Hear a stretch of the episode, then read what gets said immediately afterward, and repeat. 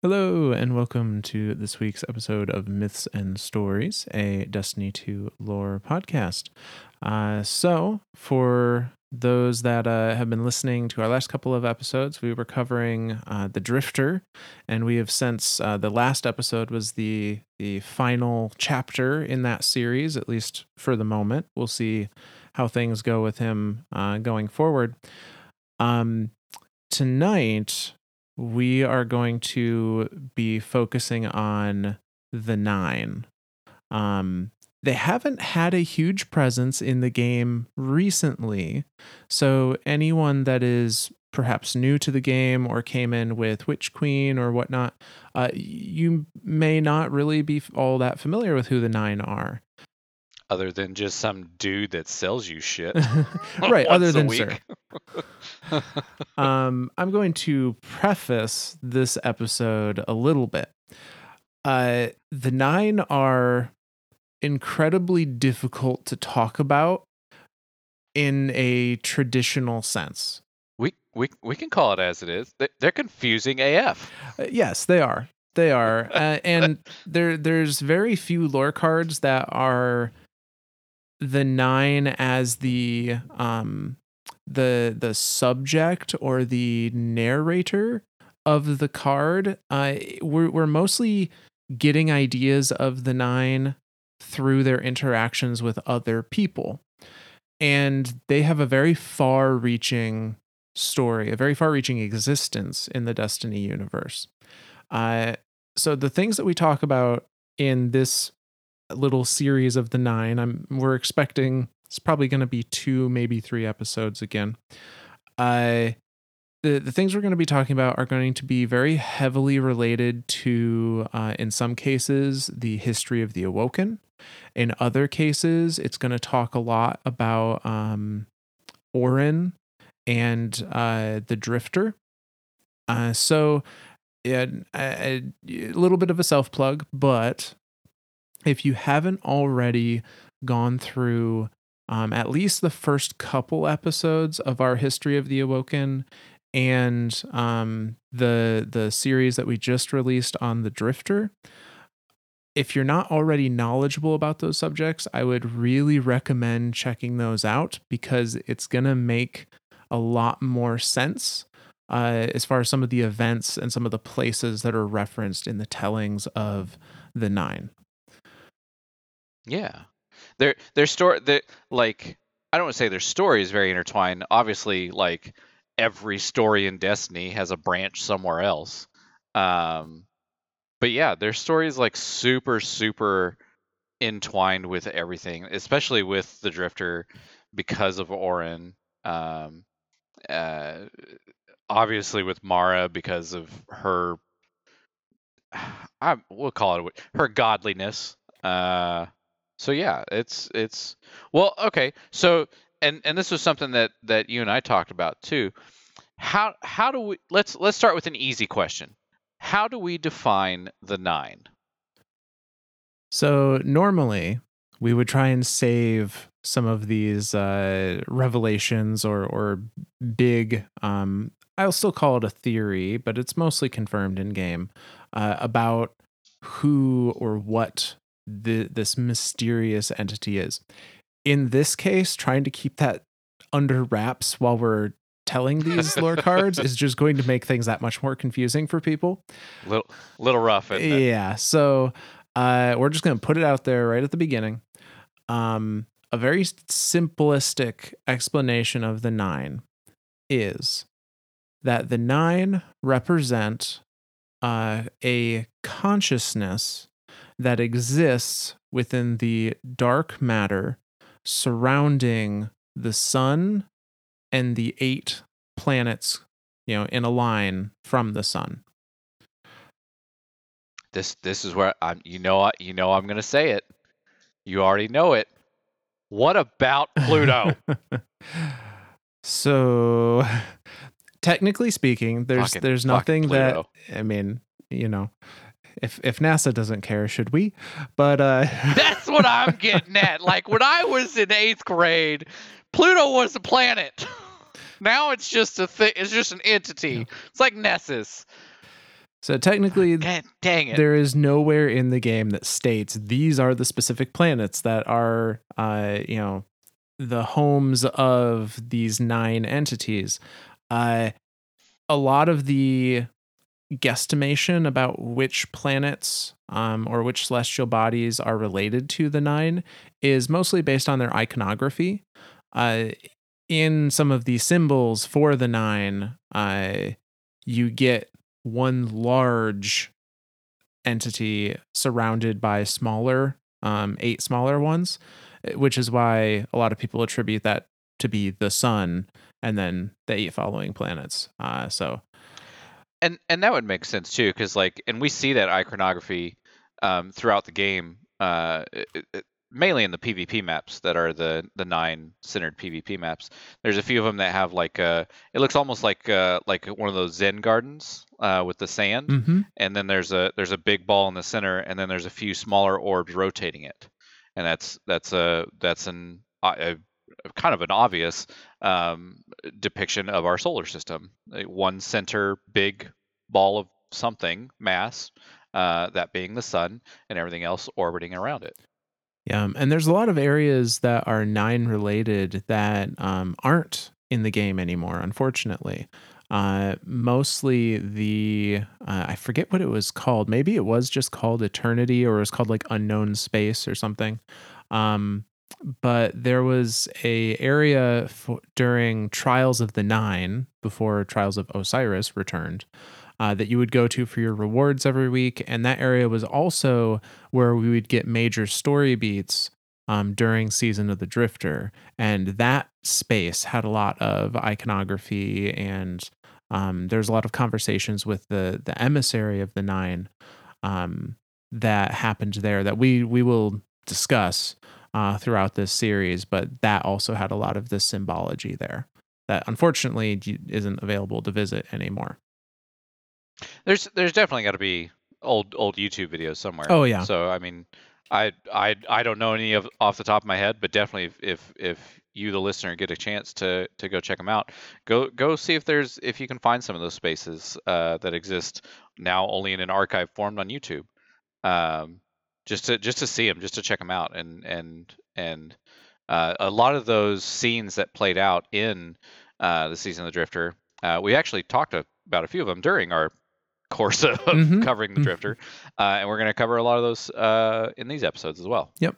So there there may be a couple repeats uh, where they're related to the drift the drifter specifically, just because it is a very interwoven story with him. And you and you'll understand why it's so interwoven when we get to that point. So that's Yeah. that's one thing that I'm that's as much as we're like spoiling everything right now, like hey, this is the nine, this is what they are, this is what we understand to be. There's still a little bit of mystery here. There's still a little bit of like, you know, where what what do they do, where they are, like type type thing. Oh yeah, no, absolutely. Uh, and there there's another, you know, one of the big mysteries of of the nine, other than what and who are they, is what is their goal? What do they want? That was going to be the next question I asked. Like, why? What we've defined them now. What do they want? Why are they here? Why do they inter? Why do they interact with us the way they do through the emissary and through Xur? Like, why are those the only two entities that we ever get to come in contact as guardians? So the the nine are still kind of these they're they're not corporeal beings. They are still beings that exist within this uh this dark matter weave of energy uh that is tied to each of the the major celestial bodies. And they don't they they are conscious and they can communicate with one another but it, it's one of those instances where they live in a higher plane of existence. They they live in a a higher dimension and they they literally cannot conceive of the the way that we communicate on our dimension so uh, an example would be um you know a, a four dimensional being trying to talk to a three dimensional being. And they have a whole aspect of their existence that just doesn't exist to this other life form. And like how how do you Oh my god! Bridge the that perfect example. communication. Yeah, go for it. I've I've got the per- I don't know why I didn't think of this before. Uh, there's a movie called Arrivals. Uh, I can't remember the the main actress in it, uh, but the the main actor uh, that that plays alongside her is uh, Hawkeye from the from the MCU. Um, that's the actor that plays the other guy, and the the whole thing is uh, these these ships come from another no, they're they're alien ships. They they they come down, and the the lady is a linguist, and she's trying to communicate with them. Well, they communicate by like spraying these circles that have like these weird like judots, and what they do is they start the sentence when they when they start a sentence that they're trying to talk to you they start at both ends of the sentence and form it all at once from the from the outside in so that's like and that that concept of like forming a sentence like that is so foreign to to us as as humans to understand that language that like that was that was just the craziest idea. And she she had come up with it with the like the idea of that of like oh hey these circles that they're forming parts of the circles are the same. And so that's how we break them down. But then she started realizing that they that's how they that's how they talk was by forming these circles forming these sentences from both ends of the sentence, from the beginning and the end of the sentence, forming it inward as a single thing. It was it was super super super neat to see. So if if you want an example of like how a uh, more advanced or higher um, plane of existence being would try to communicate to us as a three-dimensional human humanoid being check out the movie arrivals um, it's it's fantastic movie in my opinion. But that's that's a, that's that would be my prime example of how how to explain how this communication breakdown is happening between the nine and us, the guardian. Yeah, and the the nine uh, recognize that they do not have this that there is a barrier to communication um, with with us, and they're interested in us, or specifically guardians and paracausality um, because the the nine are a a causal uh, creation, I guess, for lack of a better word. Um, they their existence was brought about naturally through the interaction between dark matter and organic life forming on the celestial bodies, and that's why the nine uh, only exist, or why these consciousnesses only exist in uh, celestial bodies that can support life.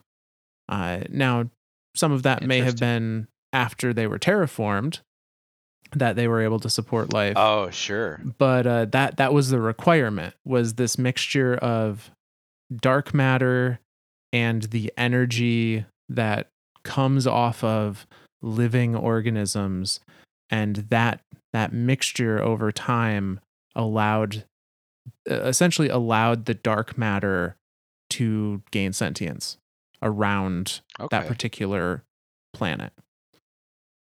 Okay. So so final question before we go into like the actual readings and everything tonight. Mm-hmm. Uh, and this this is more of a theoretical question.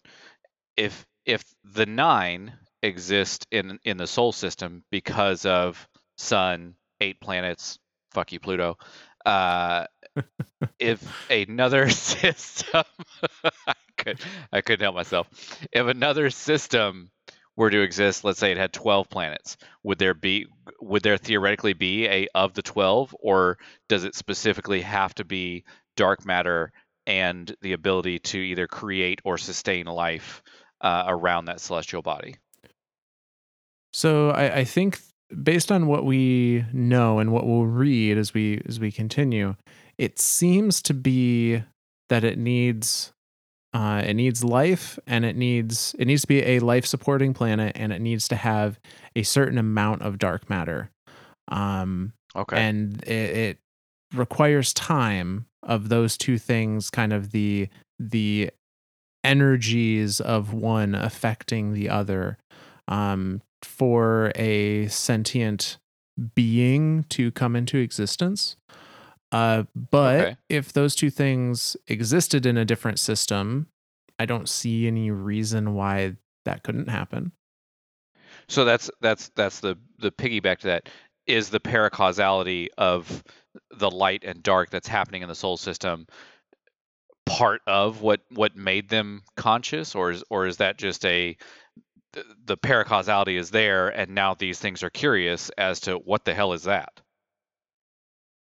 Based on the information that um, we've got about them, it seems like they have been here since before paracausality, or since before the, the light was known in the Sol system.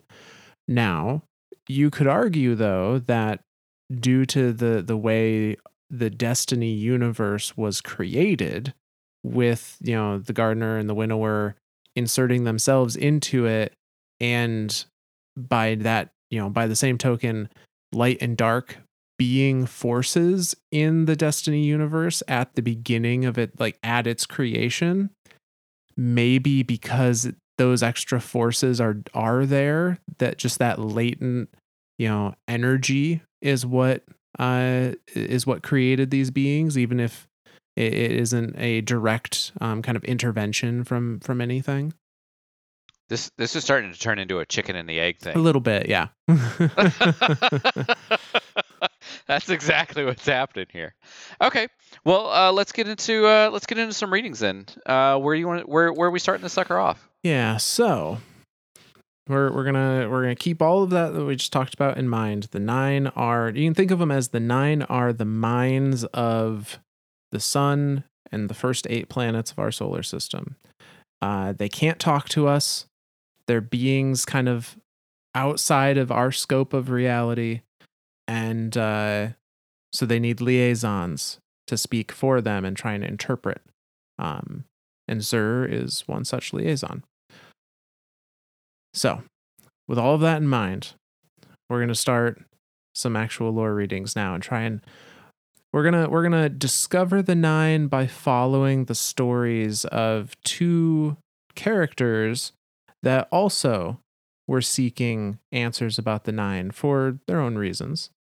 Um but before we get into the story of the very first character, we're actually going to talk a little bit uh eh, mostly because I don't know where this fits.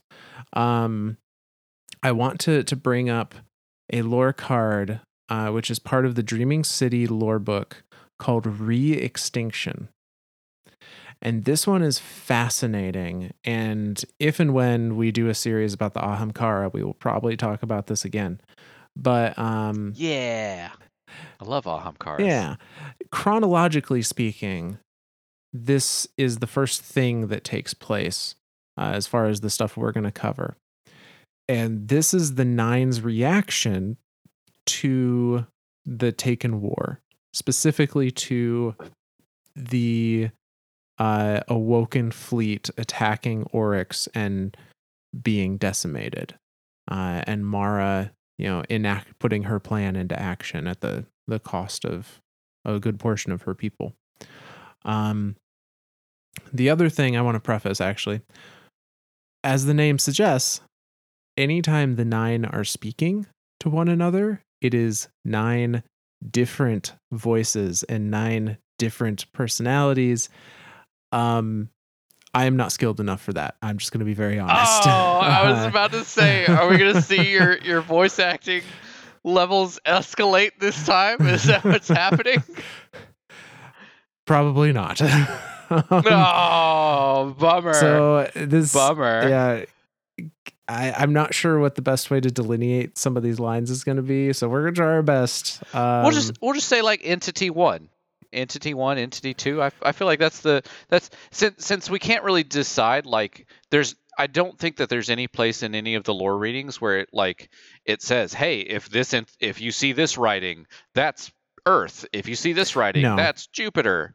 So because there's no way uh, to differentiate that like we can kind of make some deductions on like the way it's like if it's in all caps or something like that maybe that's the sun or jupiter because that's a big entity and he only knows how to speak in all caps or something But I think the easiest way to break these readings down when it is the the nine of them is to just say entity one says da da da da. Entity two says da da da da. Yeah, it's just gonna get very wordy doing that. That's fine. Um, That's fine. So we're here. We're here for the people, Myth. Yeah, yeah, yeah.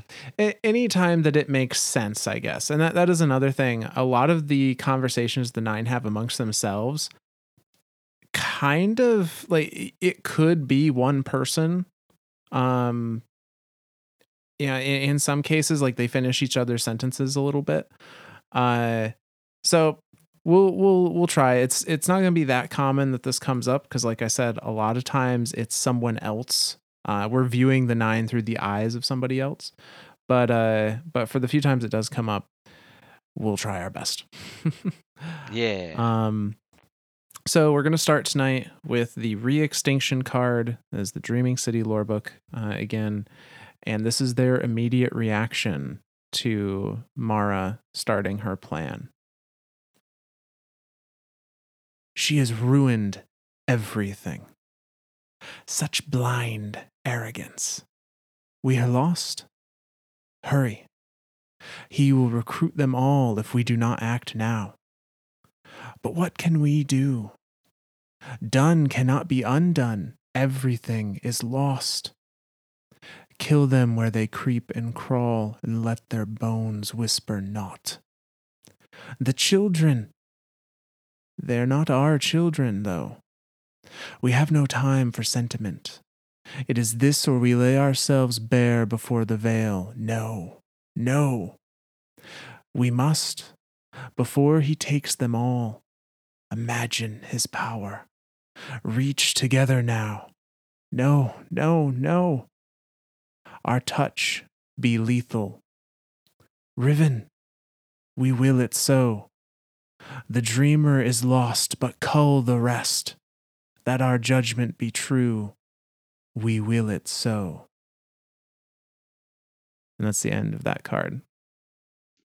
well, that makes a lot of questions. so, like I said, this this particular lore card is a little more Ahamkara focused, but I I think it shows the nine know what's going on in our universe. They have their own plans. Yeah. They have their own reactions to what is going on in our universe, and they have a significant amount of power over it when they really want to, or at least Yeah. portions of it. So what it what it appears to be happening here is, um, you know, Mara has died, quote unquote, at the hands of Oryx to Yep. start her plan, um, which we talk about in our Awoken series. Um, and in doing so, she has inadvertently left the Dreaming City open for Oryx to go invade. And the Nine see this immediately. I was going to say they they talk about like at the very beginning like he he will take it all. He will take everything. That's they, that's them talking directly about Oryx like Yes. being the Taken King. Now, the nine are not concerned with the dreaming city. The nine are concerned with what's in the dreaming city.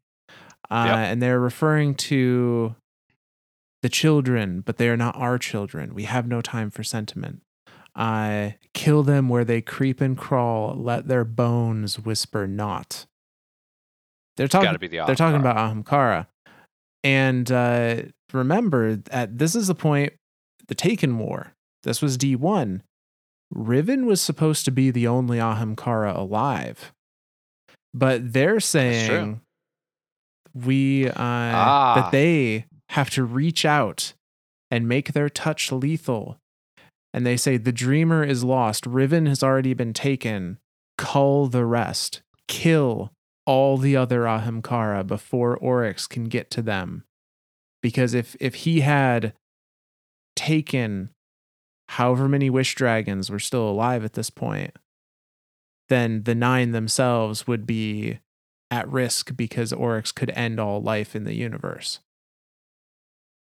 That's that's a mind blowing thought, and that that also that also makes me curious.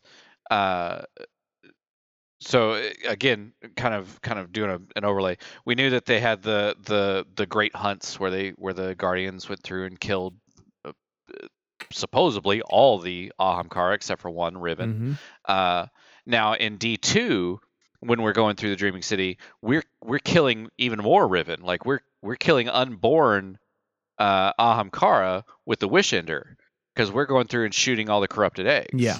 Yep. So are are the are the the the nine talking here in this passage about let's let's send our lethal touch. Those were living Ahamkara. Those had to have been living, right? Like already born, already alive Ahamkara and then Riven lays even more eggs, and the, and then we come along and kill a bunch more. I'm Like, I'm assuming How many so. eggs can Ahamkara lay? Well, we don't know that the other Ahamkara were offspring of Riven. That the ones the ones oh, the Okay, nine are referring to, they could just be ones that weren't you know weren't caught during the Great Hunt. Maybe they were elsewhere in the solar system. I, maybe they hid. Who Could have been refugees or something. Yeah. But somehow, some way, they survived the Great Hunt, but they didn't survive the Nine, uh, who decided that they needed to be sacrificed so that the solar system, and because the Nine are the minds of the planets, if the solar system is to be wiped clean of life, that means they also disappear. Big old Thanos snap. hmm So they removed uh, Oryx's ability to to take more wish dragons other than than Riven. So this kind of this kind of this kind of gives us a, a, a two part thing here. One, the extent of their their power, their abilities, Yes. like the fact that they could just essentially, and they say it, we will it so. They could just will something into or out of existence. Uh, and two, that they have plans. Mm-hmm.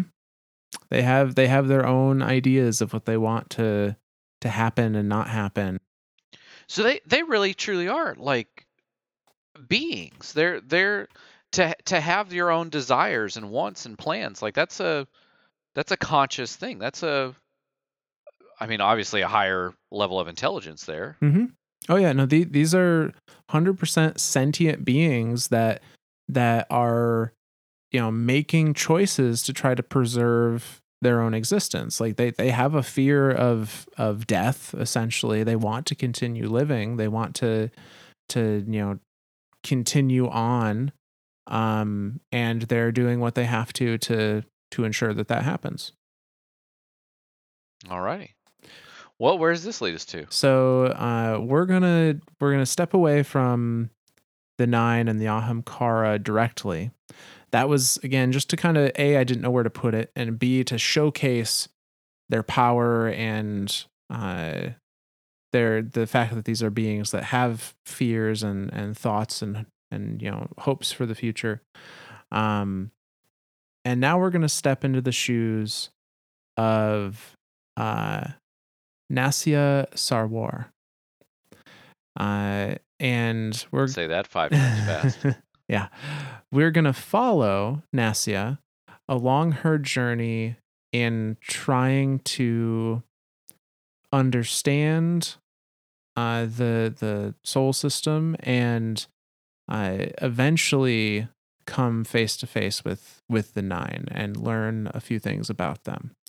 So we're going to start with uh, the chapter Seeds and Cuttings from the book uh, Ecdysis.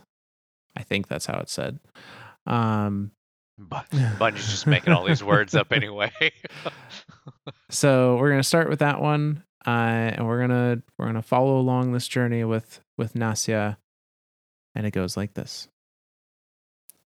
On the day she boards the Yang Li Wei, they call her Nasya Sarwar.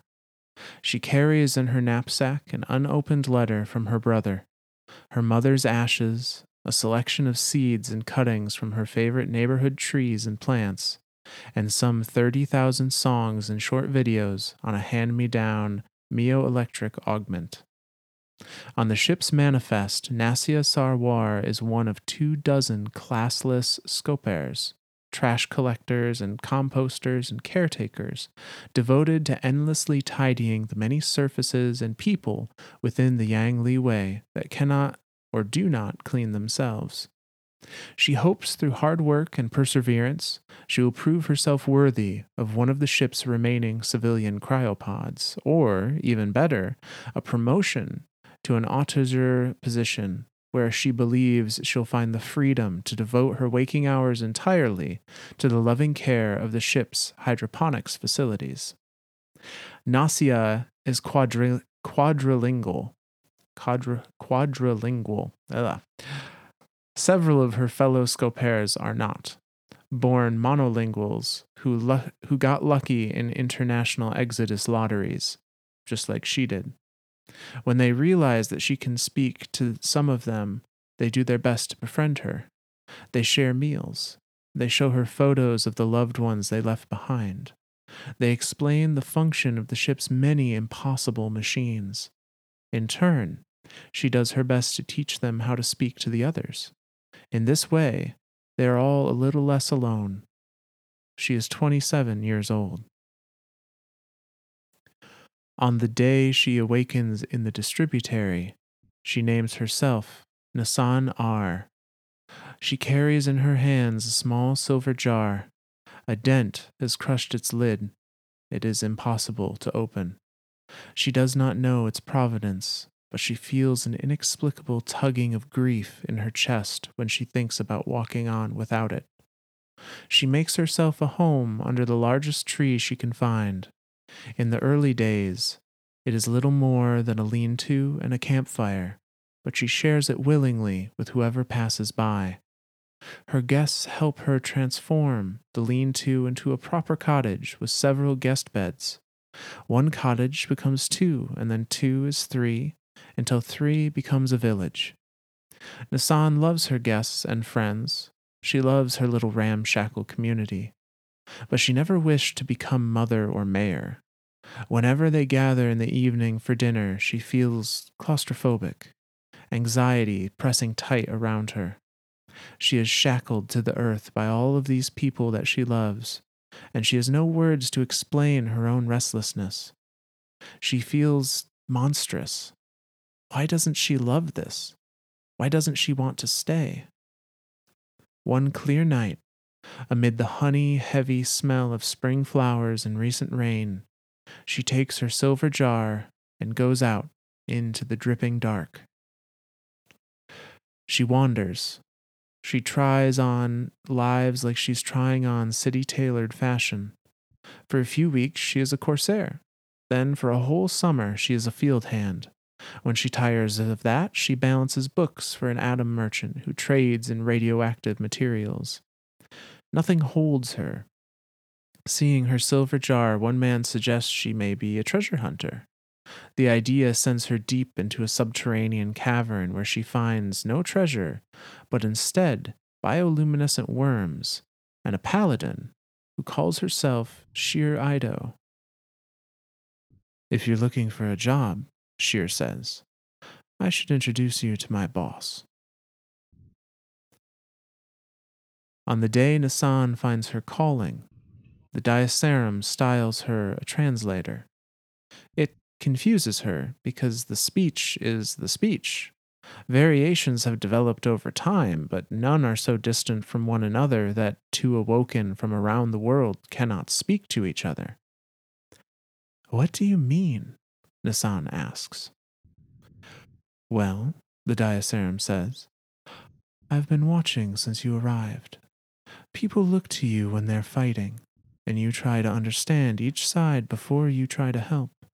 When you speak, you do it deftly, without condescension. She considers Nasan. It seems to me that you lend people grace when you help them explain themselves.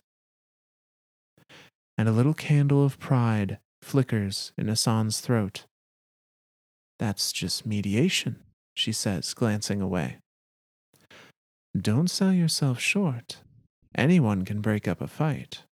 Few people can so clearly grasp the spirit of a thought and then rephrase it so that the deaf ears hear. Gifts like that can end wars. Thinking on that, the Diacerum sobers. We'll have to keep your talent to ourselves for now. The sanguine would just as soon cut out your tongue. The Theodicy War is a fact of life until it isn't. The killing stops, but the wounds remain. Nisan helps the awoken mend. Her friends urge her to speak publicly, to help people on a grander scale, but Nisan believes the most effective change happens in groups of fewer than 10. That is the end of that lore card. That that was a shitload of time to cover, damn it. so, uh, uh, uh, for those of you that weren't following along, go check out our Awoken series because that was like six episodes. yeah. So to very briefly cover over here, um, well, she's on the Yang Liwei. she's on the Yang Liwei. The, the Exodus Green That's the exit screen. um, yep. as Nasya Sarwar, and uh, she it- Mul- multilingual. Yep, multilingual, and it's showing that she has this even even in these early days, she has this ability to communicate with people in a way that others can't, and that she enjoys trying to connect people. Um, you know, and it was interesting too the way that they talk like she's just a trash cle- she's she's literally a cleaning person on this ship Yeah. but her ability to communicate is one of her uh, value valuable things to trade like you know rather than trading in services or goods like she trades in teaching people how to communicate yeah, and uh, being on the Yang Liwei, she eventually gets pulled into the singularity, enters the distributary, and is reborn as an awoken. Uh, and she takes the name Nasan R as her awoken name. And uh, again, we see this this readiness to help people and this want to to be of assistance but she doesn't want to be tied down either. She doesn't Yeah. she doesn't want these people to become anchors to keep her in one spot. Uh, and she also doesn't know what she wants to do in the long run. Um, it's a lot of hopping between like, oh, I'll try this for a little bit, and I'll try this for a little bit. Uh, and she's she's very just kind of wanton traveling to to f- try Yeah. and figure out what fits. well and, and she's got this jar with her the whole time too like Yeah. that she she can't open but she doesn't it, it, it tugs at her like to me that that to me seems something like that's like and, and this is weird to think of especially in the in terms of the distributary and where they're at like i i think of this jar as being like like an urn or something lo- carrying the the the ashes of a of a loved one that is that's been cremated or something like that Yeah, it's her mother's ashes. think of it- Oh, okay. So, uh, but uh, uh, to me, that's that's weird to think of there that she was able to have that in the distributary because the distributary, like everything about it, was created by Mara and all that stuff. But I guess each individual person that was created there could have brought, could have realized something, you know, like in in in uh, NASA's way she realized a a silver jar with with ties to herself that that that had a very strong pull emotionally um, to her to have it you know uh, materialize in this distributary. Or it could have just been on the ship but i mean most of the ship uh, and again we talked about this in the woken was was off limits to the rest of the awoken people but then for her to chance upon Sjur Eido of all people Yeah. while Sjur Eido's a member of the of the uh, of the the Ecclesiast, I think it was. Yeah. With the Diacerum, like, wow, like, and and and then for the Diacerum to be like, okay, well, I'm going to make you a, a translator, and and again thinking back to the idea of the distributary, like all the Awoken speak the same language. They're they're, they're like. There's no there's no there's dialects they talk about that like but it, it'd be like it'd be like the united states where like you go to you go to maine and and they say soda or something and you go to texas and they say coke and they're all speaking about the same thing but you still know what they're talking about so for somebody who for for nasa in nasa's situation where she is multilingual and they they say well i'm going to make you a translator she's like i don't i don't get that like it, what's the point of that but then it ties back to like what you were saying earlier of her ability to communicate in a way that is very down to earth very very straightforward very understandable so yeah that was very very fortuitous of her to be there. Uh, Yeah. where where where where I where she bumped into Eido. Yeah, and it, it almost seems like they're explaining her her communication, her her mediation, um, as eh, kind of a, a I don't want to say a special ability, but it, it's like she can make both sides understand what the other side is actually meaning, whether or not that's how they they uh, thought originally. Like she she's able to Boy, Mara, communicate. Mara would have had some some, right. some to do with that ability. Um, but yeah, so she earns herself this spot in the the Diacerums group. Um, and and seems to kind of like she has that that flicker of pride of like, you know, that this is this maybe this is something I can do that I'm meant to do. Um, and unfortunately, the Theodicy War happens, uh, and a, a lot of the uh, the Ecclesiast group uh, either disperse or uh, are killed. Um, the Diacerum themselves is you know never seen from again. Uh, so now she's again just kind of adrift. And even though people are, are telling her like, oh, use use your communication abilities, like be a be a beacon, be on a, a bigger, you know, a bigger stage. Uh, she is very set that like, no, I I don't want to be in the spotlight. I, I I think I can only really help when it's small groups of people.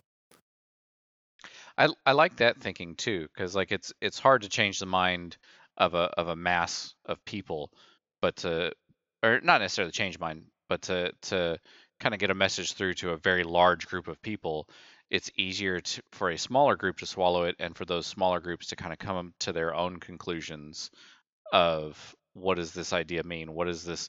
What is this person trying to tell me?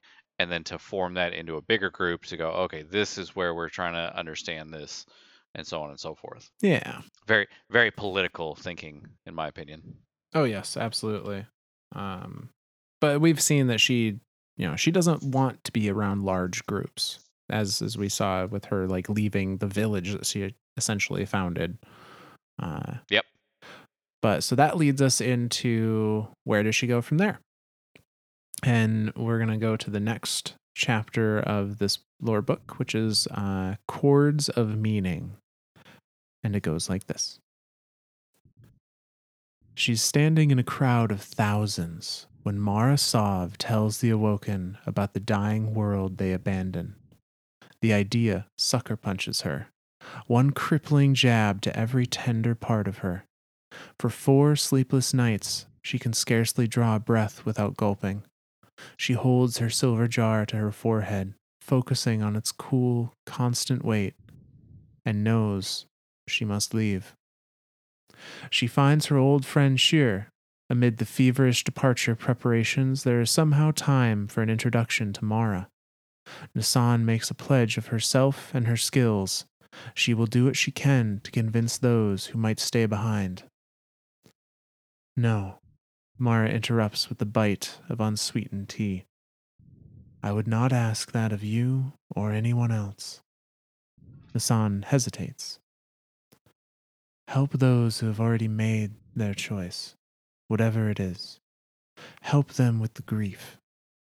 She clasps Nassan's hands. The stress around her eyes eases. That is the more important role. The exodus is absolute in its terror.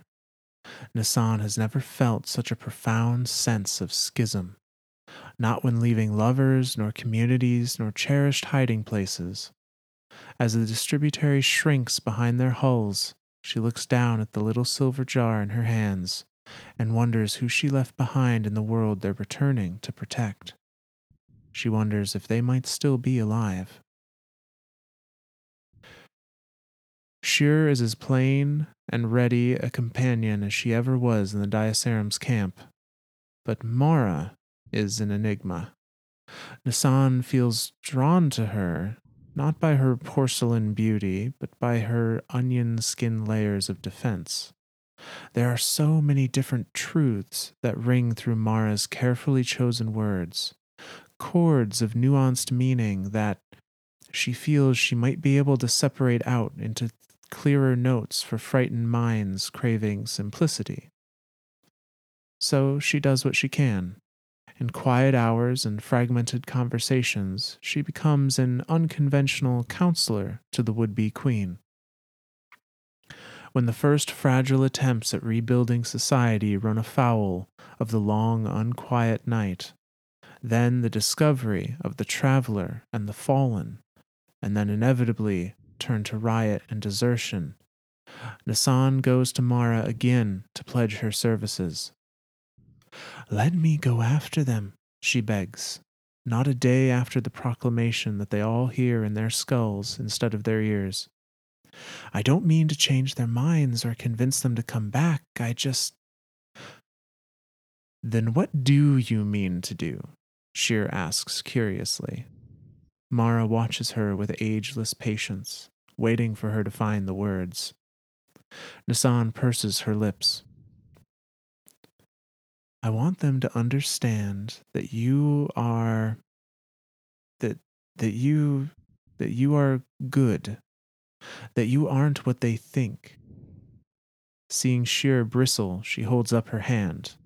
To her relief, Mara makes a slight warding gesture as well. And if they know that, and still wish to live apart from us on Earth, that's fine. That's their choice. I don't need them to understand that, Mara says softly. There's the faintest husk of grief in her steady voice. No, Nassan agrees, relieved that Mara is willing to consider this truth. You don't. You have the courage to be disliked, and that is uncommon. But it is just as important sometimes to cultivate goodwill, especially if you have forgotten what it feels like to not know everything, she thinks. Mara looks away. Nassan watches closely and thinks that perhaps she has been heard. Sjur shifts her weight impatiently, tired by all this meaningful silence. It has been a long 19 hours. If you go, Mara says finally, you cannot come back. Nassan hears the truth in it. She reaches to clasp Mara's hand. Of course. So she goes to Earth. She carries a survival kit, a hunting rifle, and the tarnished silver jar that has followed her through her whole existence. She finds no awoken as she wanders an empty prairie. She spreads no gospel. It is not two weeks before a band of risen, wild with fear of themselves, each other, and the unknown, ambush her lonely campsite and kill her in her sleep. And that's the end of that lore card. Talk about the amount of time that's be like Jesus Christ, we just covered 12.1 billion years plus in 15 minutes. Sweet. Yeah. Uh, so yeah, so uh, obviously following she followed she went with Mara back through the the singularity back to this side to to help on this side. The the the awoken people get get split again, the twice riven uh, in the earthbound and the and the reefborn. Uh, and so she chooses to go earthbound. Well, what does she find there? We talked about this. The most dangerous beings in existence, us. um, the and we talked about this before. The original Risen were and and it's interesting here that they that they they they made a point that that I didn't really think of before. We knew the Risen were powerful and that they fought each other, but we never really thought of them as like a frightened thing.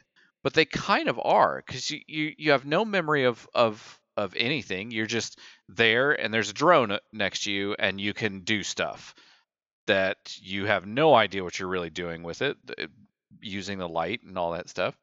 Uh, but the original Risen were were very uh, I, I'd say they'd be frightening to to encounter and frightening to be a risen. Yeah. because it's it's it's it's a very unknown time there, and so of course they happen upon her camp, ambush her, and kill her. Because now there's this there's this other entity here, like you know she she doesn't look like them because all the all the awoken have that like pale like whitish bluish skin uh so again uh, a bunch of risen that are afraid like well this thing might be as powerful as we are we got to kill it before we can before it can do anything to us so they do what risen do best at the time and kill her Yep. They ambush her camp, kill her in her sleep. and thus ends the story of the nine no no.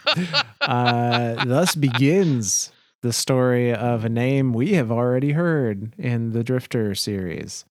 Um, yeah So we're going to get right into it with the next chapter, which is just titled Risen. And it goes like this On the day her ghost resurrects her, she asks him for a name, and he calls her Orin. He asks her for a name, and she calls him Gol. Marrow deep instinct drives that decision. She could not declare, declare its etymology if someone held a knife to her throat.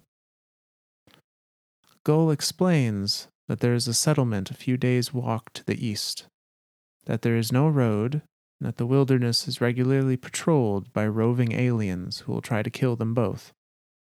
As he speaks, Orin looks around. They are surrounded by a young forest, vivacious with birds and clouds of gnats. It is impossible to imagine that a deadly alien might be lurking somewhere nearby. But Gol found her. Gol knows more about the world than she does. She trusts him.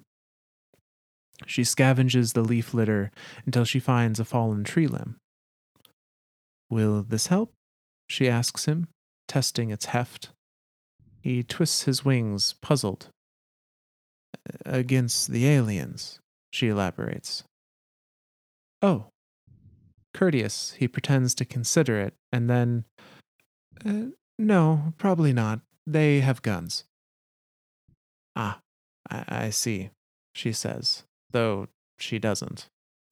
She breaks off the smaller branches using her foot for leverage. Soon she has a crude mace. It is heavy, slow, and does not break when she tests it against a tree trunk. She doesn't know what the aliens look like. She doesn't know what guns are. But she does trust Gol. She can't help but thinking, though, if an alien tried to attack her while she was armed with a stick like this, she'd have no trouble crushing its skull. They reach the settlement, but it is a smoldering cinder and ruin. Gull frets about fission products and acute radiation, so Orin lingers at a distance and studies what remains. A cat moves among the distant rubble, hunting for mice. A tattered banner stirs in the breeze. She sees nothing more, so she ignores Gull's warnings and goes in for a closer look. She finds bodies. Adults, mostly. Some children. There are little houses for big animals, but there are no big animals among the dead. How did this happen? she asks, overcome by grief for these charred strangers. Aliens? I doubt it. The Fallen don't often use nuclear weapons. It ruins the land. My guess is that a warlord raided this place for its livestock and then set off a bomb. Why? Gol gives a little shrug, bobbing in place. Why not? No one was here to stop them. Orin clenches her mace a little tighter. She feels nauseous. Can you tell when it happened? He runs the computations. Not precisely, less than 36 hours ago, I suppose.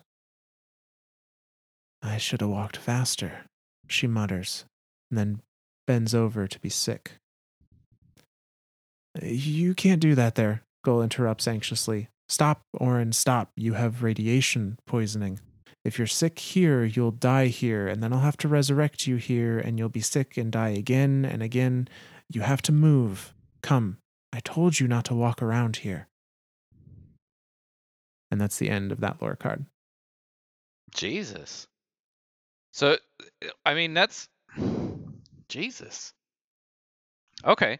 So, I mean, eh, now we have, holy cow. So we've gone all the way from eh, this person on on the Yang Liwei through the distributary as an awoken, dying and being risen, still, eh, but being risen still in the time of warlords, and like the idea of like coming across a town and it's just completely decimated you know radiations everywhere and and then the the explanation the ghost gives there like she asks why would he do this? And the ghost's like why not? Nobody's here to stop him. Like holy cow that's a i mean but that was a real world threat at the time like that that was the whole thing with the warlords and and the and the original risen they were ruthless they were th- there was nothing to stop them so yeah that's just wow Yeah. Say it was we saw with the Drifter Dark Age was a very rough time. Yeah. Well, and then of course the the ghost saying, you know, you have radiation poisoning. If, if you die here, I'm gonna have to keep resing you over and over and over again until you leave here. But every time I res you, like, and and and certain concepts too. Like when she started to describe the mace, I was thinking, does she even know what a gun is? And then she said, like, I don't even know. Like in her mind, doesn't even know what a gun is. Like, what? I, I'm still super intrigued with like when a ghost reses a being, what level like what what level of intelligence and memory and like they have the ability they have the function to speak, but they don't know certain things. Like it- that's a weird concept, right? Like Oh yeah. knowing knowing how to talk, but not knowing what like you know a table is or a or a chair or a house you know like that that's that's a weird thing to think of in in that sense but yeah Well, and I wonder if some of that knowledge does bleed through from your previous life. Um it's got to but her she is an awoken I mean, I guess they had weapons, but they didn't outside of the Theodicy War, they didn't use them. And they That's did true. not look or function anything like what is in the the Sol system at this time.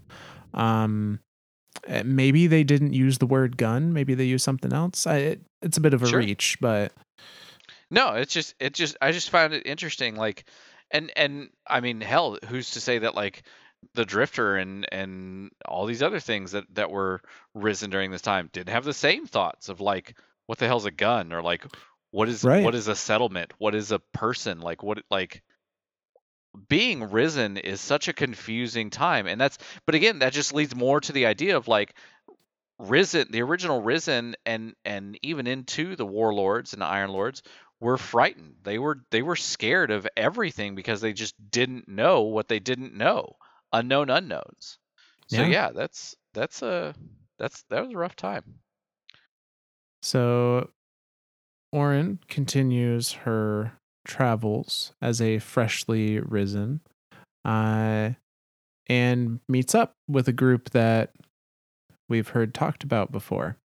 So this is the next chapter of this lore book, the uh, Ecdysis lore book, uh, which is entitled Warhammer. And it goes like this. Orin graduates from wooden mace to stolen scorch cannon, from bare flesh to salvaged plate. The fallen do not interest her, but they are well provisioned. She hunts them to better hunt warlords, and makes many enemies of older, wilier risen than she. The Pilgrim Guard finds her pinned down in a box canyon, fighting alone and out of ammunition, ammunition, ah, ammunition against a gang of six mercenaries. She is a graceless fighter with an unflappable, grim resolve. So when they sweep in to help her, she does not immediately recognize them as the cavalry. She sees them coming, considers the odds, and then raises her empty scorch cannon to wield as a maul. 17 to 1, she'll try her luck. They laugh about it later over weak tea and hard tack. When the guard invites her to join them, they present her with a warhammer. It is as tall as she is. Along its grip, they've engraved the words, I am the end of all things, in tidy block print. She meets a young woman whose skin looks like hers. Where did you come from? Orin asks, staring too hard, standing a little too close. It is impossible not to. Every other blue skinned person she has ever seen has either been dead or a distant figure hurrying for a gleaming ship. The young woman cringes away from her. The Sinaloan ruins. Are there other people there like you? No. Hearing her question, one of her friends pulls her aside and points up at the sky. Your people are up there, he says. They live among the asteroids. Why aren't they here? she asks, but he has no answer. The everyday rhythm of the Pilgrim Guard suits her for decades. Eradicate warlords and alien invaders, protect mortal civilians, guide homeless refugees to safety. Their numbers wax and wane over time, but they are forever the watchers in the dark, the living shield that shelters, the ladder which humanity will climb towards rebirth inspiring campfire speeches, an endless fact of life. And they buoy her until she begins to recognize the leitmotifs of self sacrificing heroism. Orin loves her leaders and friends. She loves her little ramshackle community. But she never wished to become a soldier or a symbol. Whenever they gather in the evening for dinner, she feels claustrophobic anxiety press around her. She is shackled to the wilds by all these people that she loves, and she has no words to explain her restlessness. Alone one night, on watch, she tells Gold that she feels monstrous. Why doesn't she love this? Why doesn't she want to stay? And that's the end of that lore card. So this one being called Warhammer. I like obviously I've got a ton of questions about this. I I love her one v six in this box cannon canyon, right? Like she's she's like she's like fuck it, I I'll take you all on, and then the Pilgrim Guard shows up. Now now the Pilgrim Guard, I I have questions about that too. Are the Pilgrim Guard Iron Lords? Um, not as far as I'm aware. I, I believe this is at a time where the Iron Lords weren't either weren't really a thing or were um they had like stationed areas that they they patrolled kind sure. of thing. Well, and they did they have like did they have like Felwinter's Peak already established and everything, or or was that like was Felwinter's Peak like way into the depths of of Iron Lord um, mythology type thing, yeah. like or history? I uh, guess I'm pretty sure Felwinter's Peak is uh, kind of late Iron Lord age, like mi- middle to late Iron Lords. They've been established at that point. Um, they've carved their way through a number of the warlords because they were they were just straight up killing warlords, right? Like they weren't they they weren't even like letting them res again, right? Well, yes and no. Uh, they any anyone they they saw as irredeemable. Um, anyone they saw gotcha. as like, you know, they they very much took the protection of humanity uh with a like serious iron fist like like above all else, protect humanity. And if there's a threat to it, full, regardless full of the threat, they'll deal with it. Uh, but there yeah. are warlords that obviously they didn't murder. There are warlords that joined them. I mean, Felwinter, uh, Shaxx, yeah. Uh, like there were people that started as warlords that you know ended up becoming Iron Lords. So it wasn't a pure, you know, if you are one, then you must die. If you're, yeah. Okay, but then as far as the Pilgrim Guard, they're, they, these guys aren't because, like I said, it says Warhammer, not War Axe. Right. Anytime I think of the Iron Lords, I think of that that axe that Saladin has, the the one that's sitting in the helm right now that is technically crows. Yeah, maybe. Um, whoever the next Iron Lord wants to be just walks by and picks it up and like, hey, I'm an Iron Lord now. I found this axe. Nobody's here to stop me. uh, a few sweeper bots, maybe, but that's about it. Um, but the Pilgrim Guard here, described here, these are not Iron Lords. No, the, these seem to just be kind of a a band that has come together on their own that are working for the, the still the same uh, things Iron Lords are working for, like protection of mortal civilians, uh, guiding refugees, keeping people safe from the warlords specifically. Uh, and Yep. the Pilgrim Guard, you know, it says that the uh, Orin at least spends decades with the Pilgrim Guard, so they have existed, um, you know, prior to her joining, but you know they they have a, a number of years that they have been around. Uh, so it could be that they formed before Iron Lords, and you know, as as they did their nomadic kind of protection group, uh, they were around to see the Iron Lords come into power, or you know, who knows? But uh, it, it was just interesting to me to see that there's another like faction that that has kind of the same ideas or at least what seems like the same ideas as the iron lords evolving at the same time the iron lords are oh yeah, yeah. No, I mean it. so yeah I guess a, a uh, it gives you a little bit of faith eh, for the humanity of Destiny. I guess that like not everyone that was risen was just a giant dick. Like there were some people that cared. Very few some people cared but very few uh yeah no that's yeah that's it right there but of course they they swoop in they see her 1v6 and she's like 1v17 let's go and just turns her scorch cannon and like flips it around i imagine her like she's got it shouldered and everything and she just like looks down sees him go and like tosses it up in the air one-handed and then catches it with the other hand and she's like, "I got a mace now. Let's go!" Yeah. Like that's how I imagine Orin in this scene. Um, and then of course they they help her out, get her out of that. Um, she joins them, obviously, like you said, for decades. Um, and she's given this warhammer. And of course, when you said warhammer, my first thought was like 40k. We're like, no, no, no, no, no, not not quite. Um, but she's handed this hammer, this this warhammer, and etched in it, it says, "I am the end of all things." And so that that that to me again kind of leads back to that whole like this is like this is like the Iron Lords, but not the Iron Lords.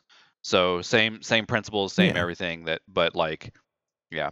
Um, and then while she's with him, she finds another awoken, an alive awoken, because like she it, it describes her standing too close, like really in this person's space. But I mean, I, I guess I guess if you'd never seen one alive or been close enough to talk to one, and you are one, and now there's something that looks exactly like you, you would be this like intrigued Right. with it.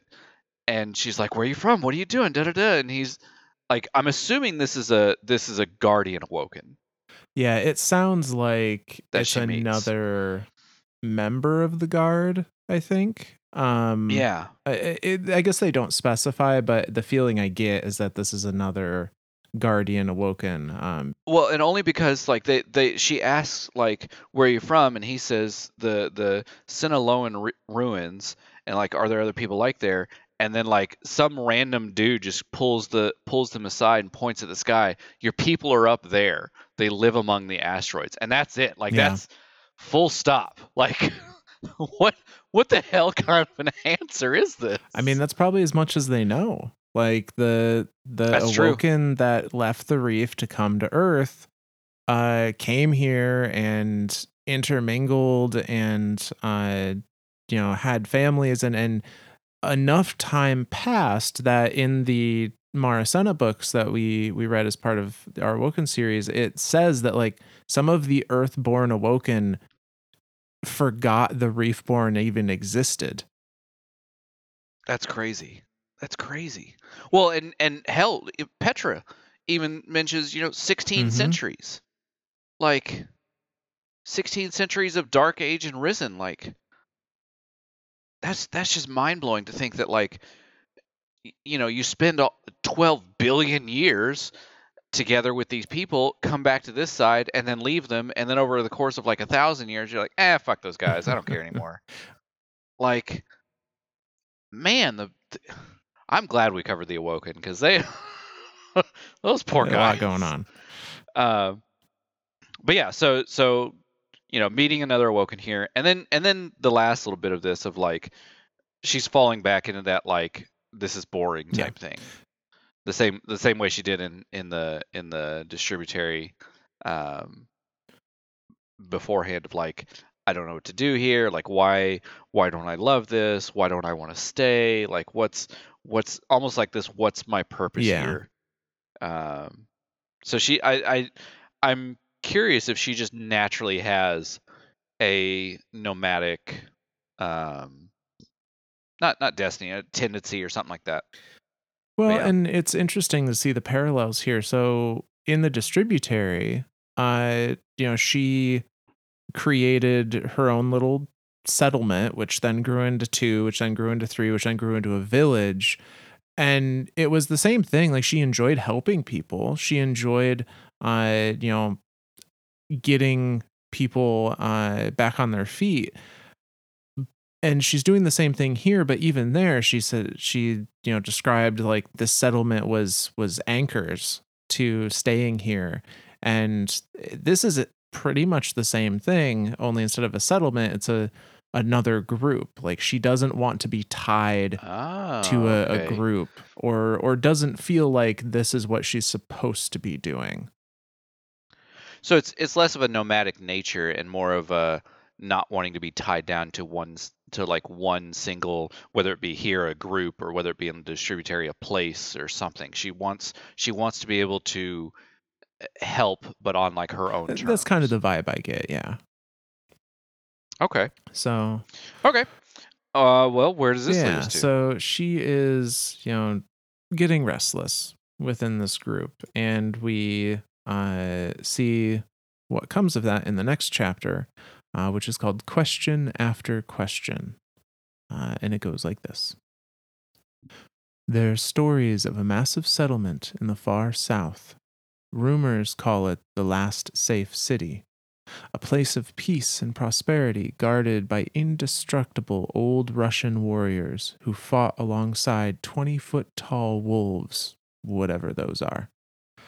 The Pilgrim Guard has heard of many so called safe cities. They come and go, but mostly they go. Still, they reroute their caravan. The land down south is good, arable, temperate, and with too many indigenous parasites for the fallen to wish it as a customary home. Even if there is no safe city there, it is a better place to guide civilians than the ravaged deserts and plains of the north. Orin hopes that the rumors are true, but it is a selfish hope. If the city is real and people are safe, then maybe she can rest. She finds that city is a misnomer. It has been a misnomer since this place's inception. It is a chaotic sprawl of tents and shabby lean tos. There is not a single permanent structure among them. The streets are nothing more than muddy pathways that smell of waste and smoke. But the people. Neither Orin nor Gull have ever seen so many people in all their lives. Filthy children scream with laughter as they play tag around salvaged tanks. A civilian militia stands vigil over cassava farmers. Armored risen bicker over where they should mark the city's borders and how best to defend them. And the traveler looms overhead as Orin wanders through it all, wide eyed and exhilarated. The Pilgrim Guard prepares to move out, provisioned to make an 18 month expedition through the far north. But Orin stays behind. No one questions her decision, though they do grieve it. Each one of them cuts a notch into the grip of her warhammer until it reads, I, I, I, I, I, I, I am the end of all things. There are awoken here in this safe city. They are uncommon, though exos are even rarer. Most have ghosts, as she does. A few do not, and it's these people that Orin is most fascinated by. She dogs them with relentless patience, asking question after question. Where did they come from? Why have they why did they come here? Where are the rest of them? Where did they get that gun? What are these bullets made out of? Why doesn't everyone have those bullets? Do people ever move to avoid you? Do you hear voices when you are alone? Are your dreams ever like omens? If I was one of you, why didn't anyone ever come looking for me? And that's where that lore card ends. Like, I really want to touch on the end of this, but I'm going to be patient and touch at the beginning first.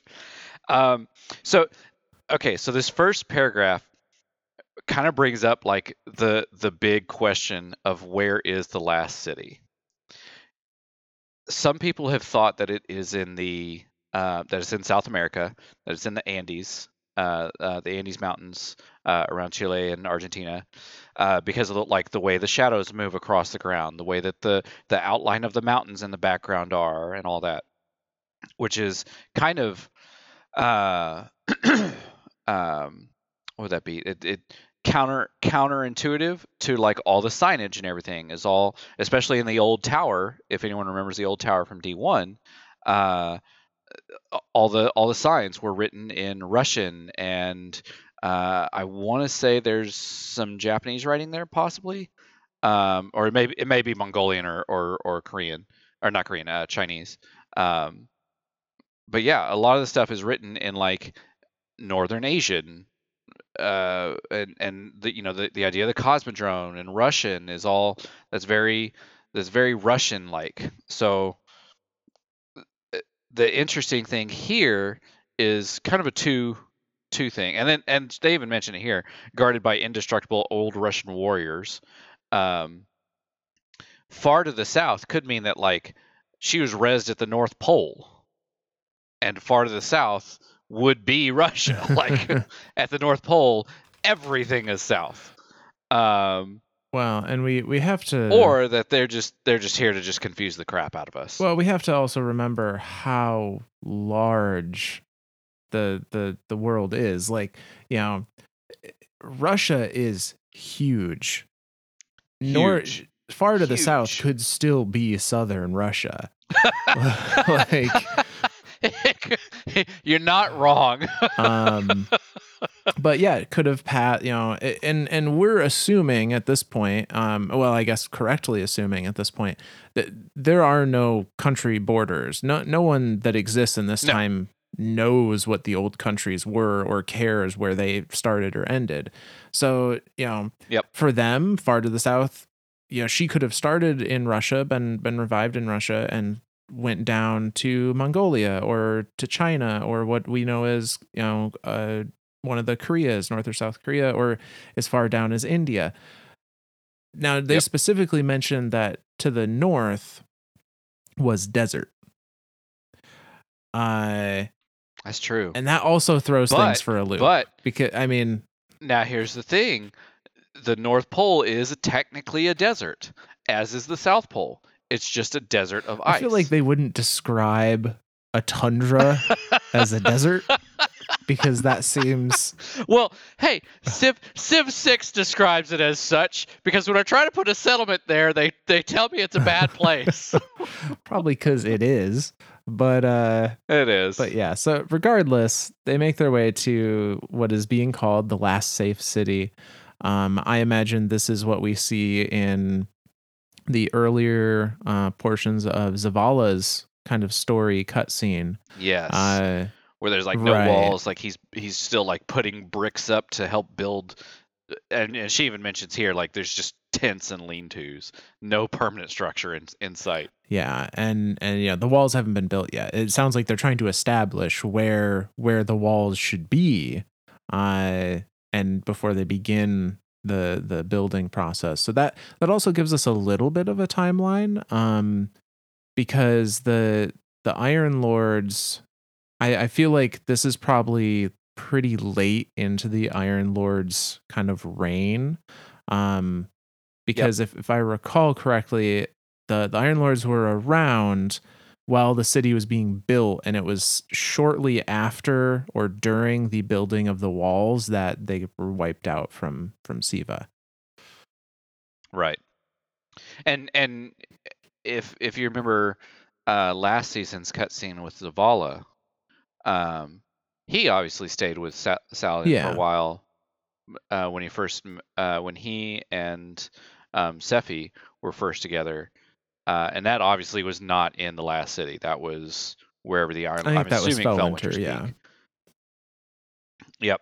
So um, so yeah, so the city was definitely post or or very late end of Iron Lord uh, Yeah. days. Uh, Um, and then of course she the the next part, the Pilgrim Guard is moving out, and she's like, "Well, I'm going to stay behind because for whatever reason." Uh, and I love the I love the the sentiment here that they notch each one of them puts a notch in front of the letter I to make it look like another letter I. Um, and it's just it's it's that it's that sense of belonging, right? Like it, it I don't know. Uh, to me, that was really touching. Yeah. Like that's I'm gonna I'm gonna cry over that. No, um, and then of course the entire last paragraph is just it's it's like a child, right? Like it's like a child who who's never been able to ask these questions and now they have somebody that's finally going to sit down and talk to them. I mean maybe begrudgingly but um but yeah like and some of these questions are like very, like really important. Like some of them are kind of just like you know like what is that gun? Why does it have Right. bullets that are different? Why doesn't everyone have those bullets? Which makes me question like what the hell are the awoken bullets made of? And what are what makes them so different than everyone else's guns? Um but of course you know like where'd you come from? Where's the rest of us? Um the dreaming and the voices. Yeah. so she, even as a risen, is still having, I'm assuming, still having that that slight tug towards Mara, just not having a clue what that tug or Mara is because she's risen now and has no memory of it. And then like the very last one, if I was if I was one of you, why didn't anyone ever come looking for me?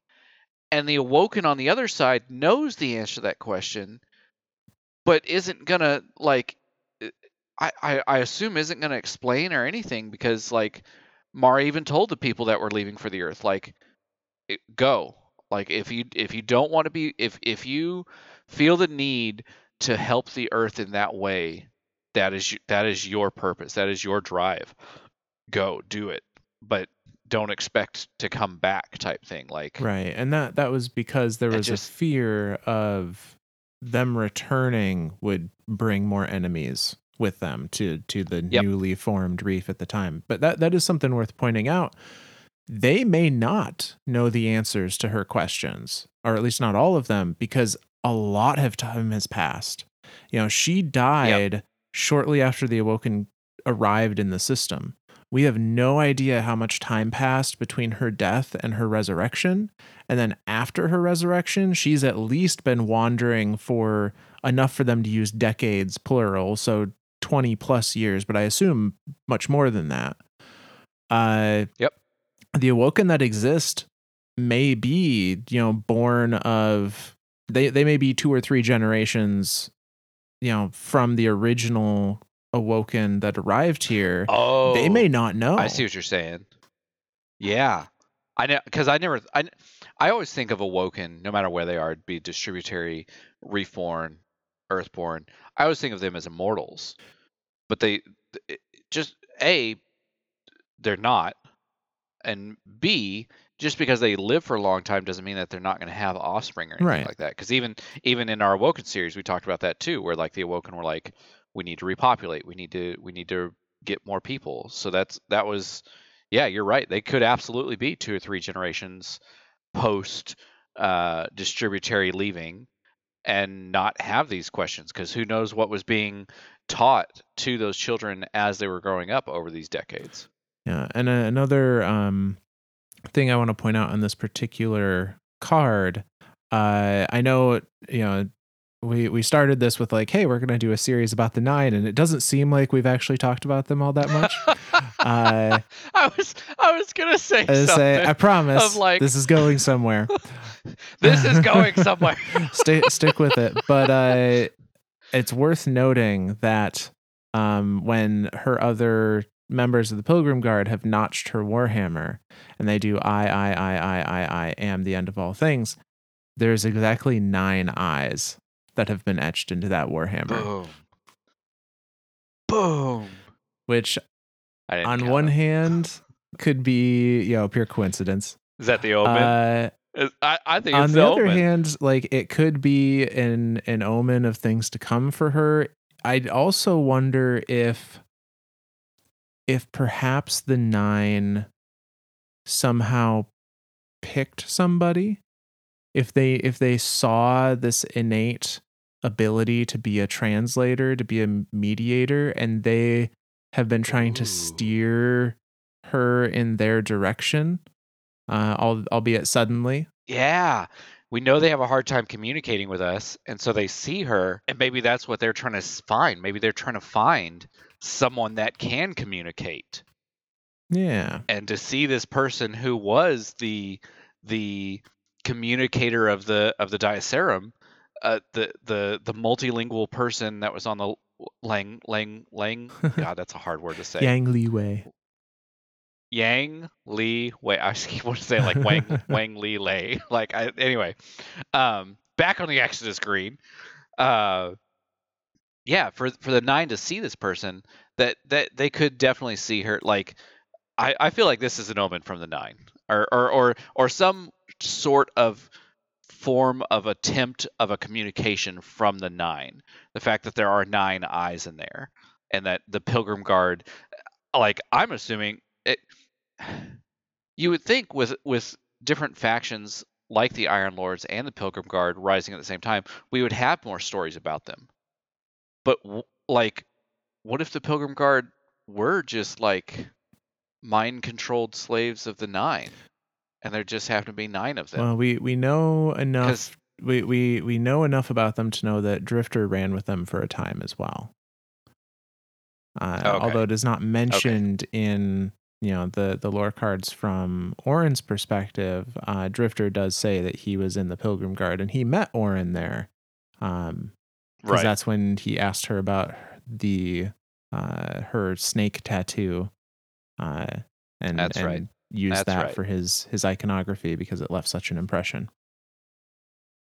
and his and his his slick pickup Yes. lines. I'm gonna use those one of these days. Um, all right, okay. Well, uh, so where does that so take us? needless to say Orin is now in the city um due to this vague feeling of restlessness uh and is trying to track people down to ask these questions to that will know the answer and actually talk to her. And she finds one. Uh, so we're going to continue. This is the chapter queen's law and it goes like this. Namki sen is the first person to take her seriously. If we're going to talk a while, we might as well sit down, he says, gesturing to a nearby stack of ammunition crates. He is a pilot from the reef, and he has been sent to recover downed surveillance drones he calls crows.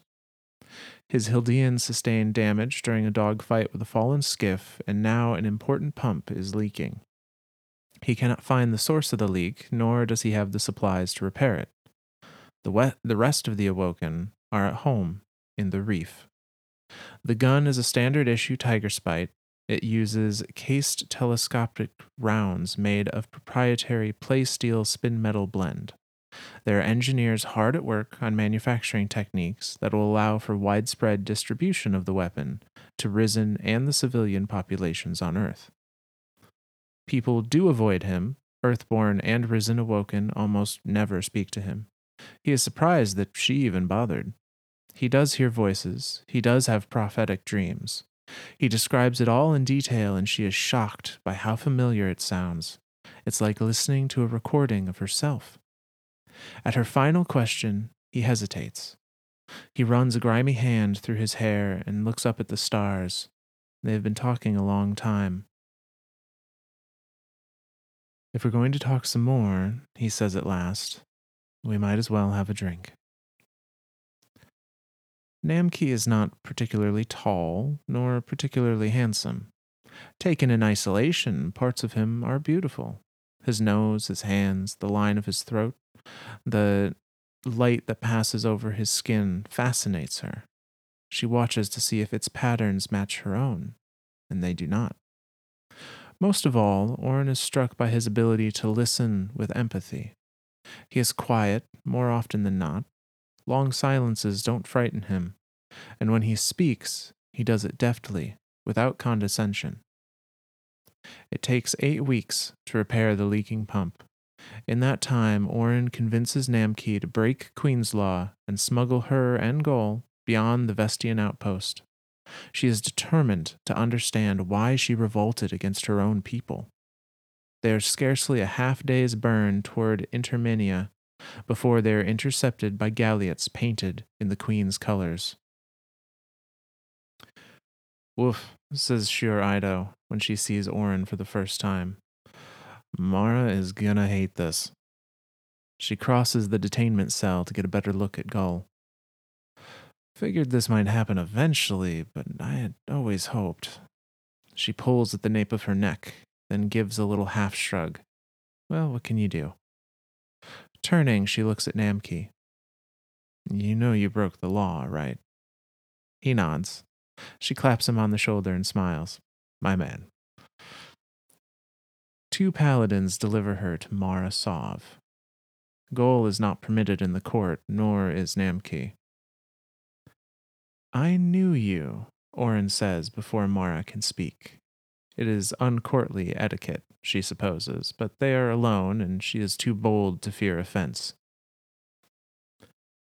And what do you remember? Orin gives a slight shake of her head. Moments pass. Mara, too, is comfortable with silence. Behind her mask of composed indifference, her eyes are sharp with curiosity. Why did I leave? Orin asks. You wish to be my emissary. And you banished me for it? She squints. That doesn't seem like something you would do.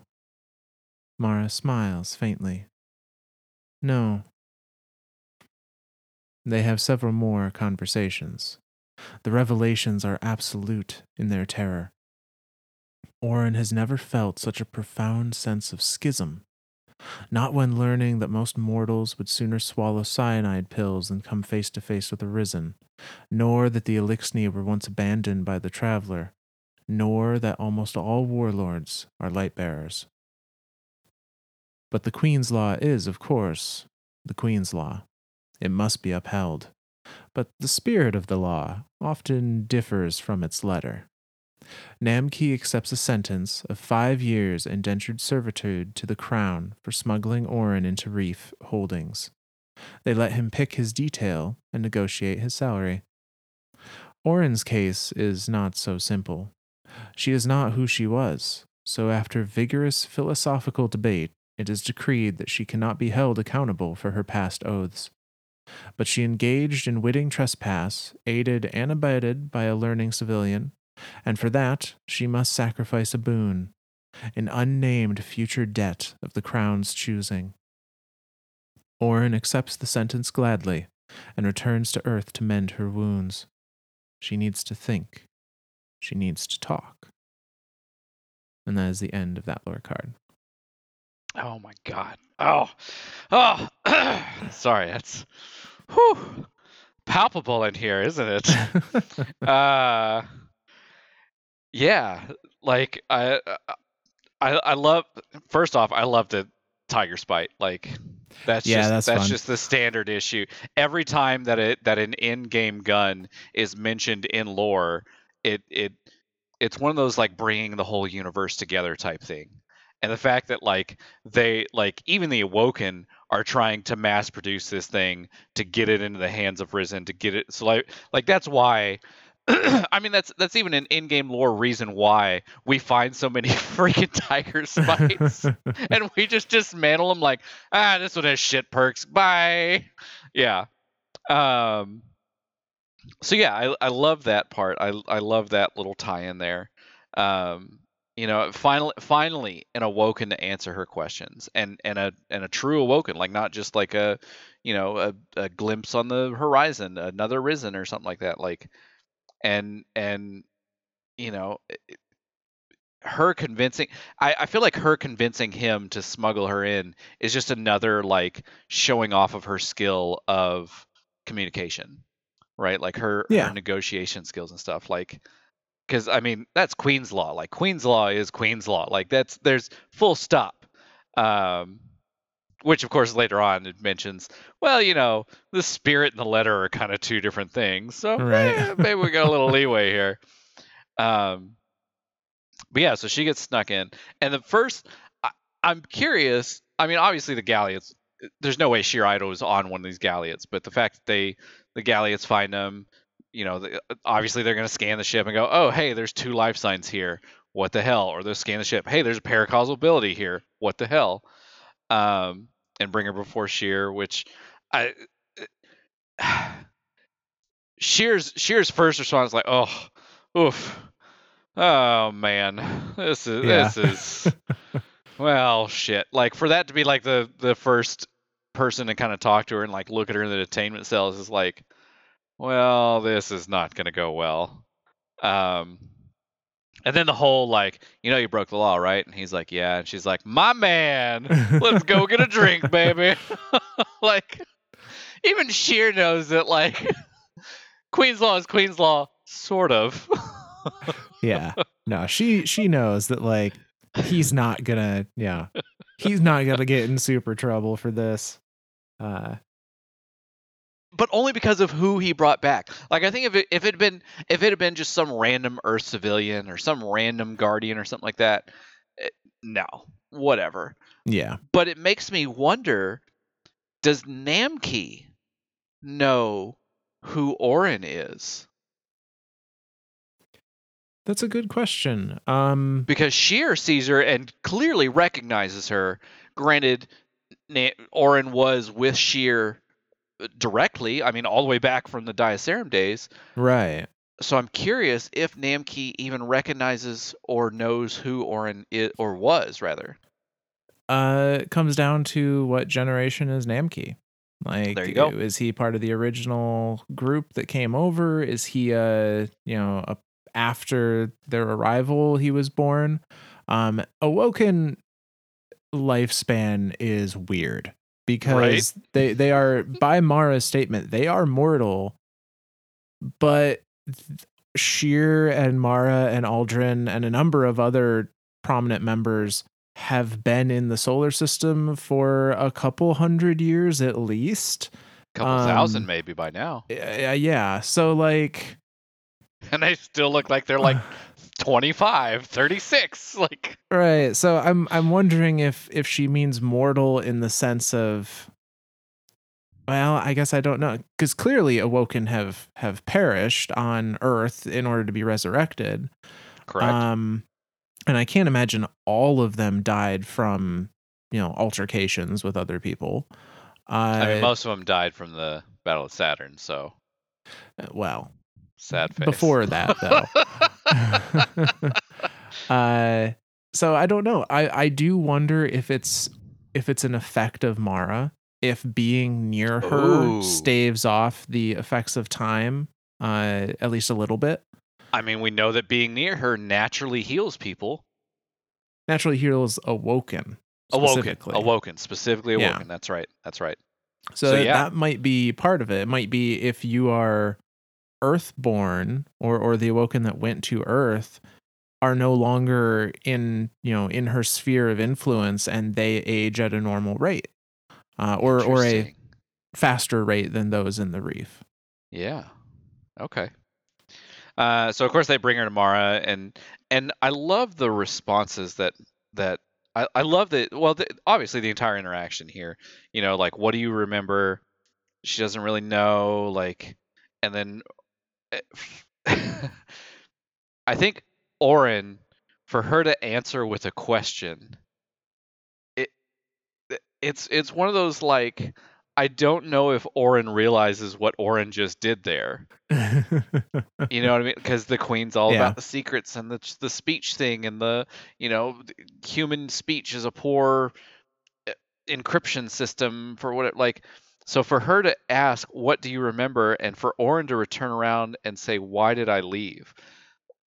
That has so much more of a that is that's so much more of a thing than I think even Orin realizes. Or was this like a subconscious thing? Like Orin knew subconsciously that this would be the, the thing to do, and so that's where it comes up. Like it, it, there's so many questions here with this interaction, and then for Mara to give the response of "You wish to be my emissary," which isn't technically wrong, but it's not technically right. Yeah, it's it's it's a half truth, which Mara is quite proficient in. yes, yes. Which she gets called out on a little bit because Yeah. even Orin is like, that doesn't sound hundred percent correct, and Mara's like, no, no, it doesn't. no, no, it's not. Yeah.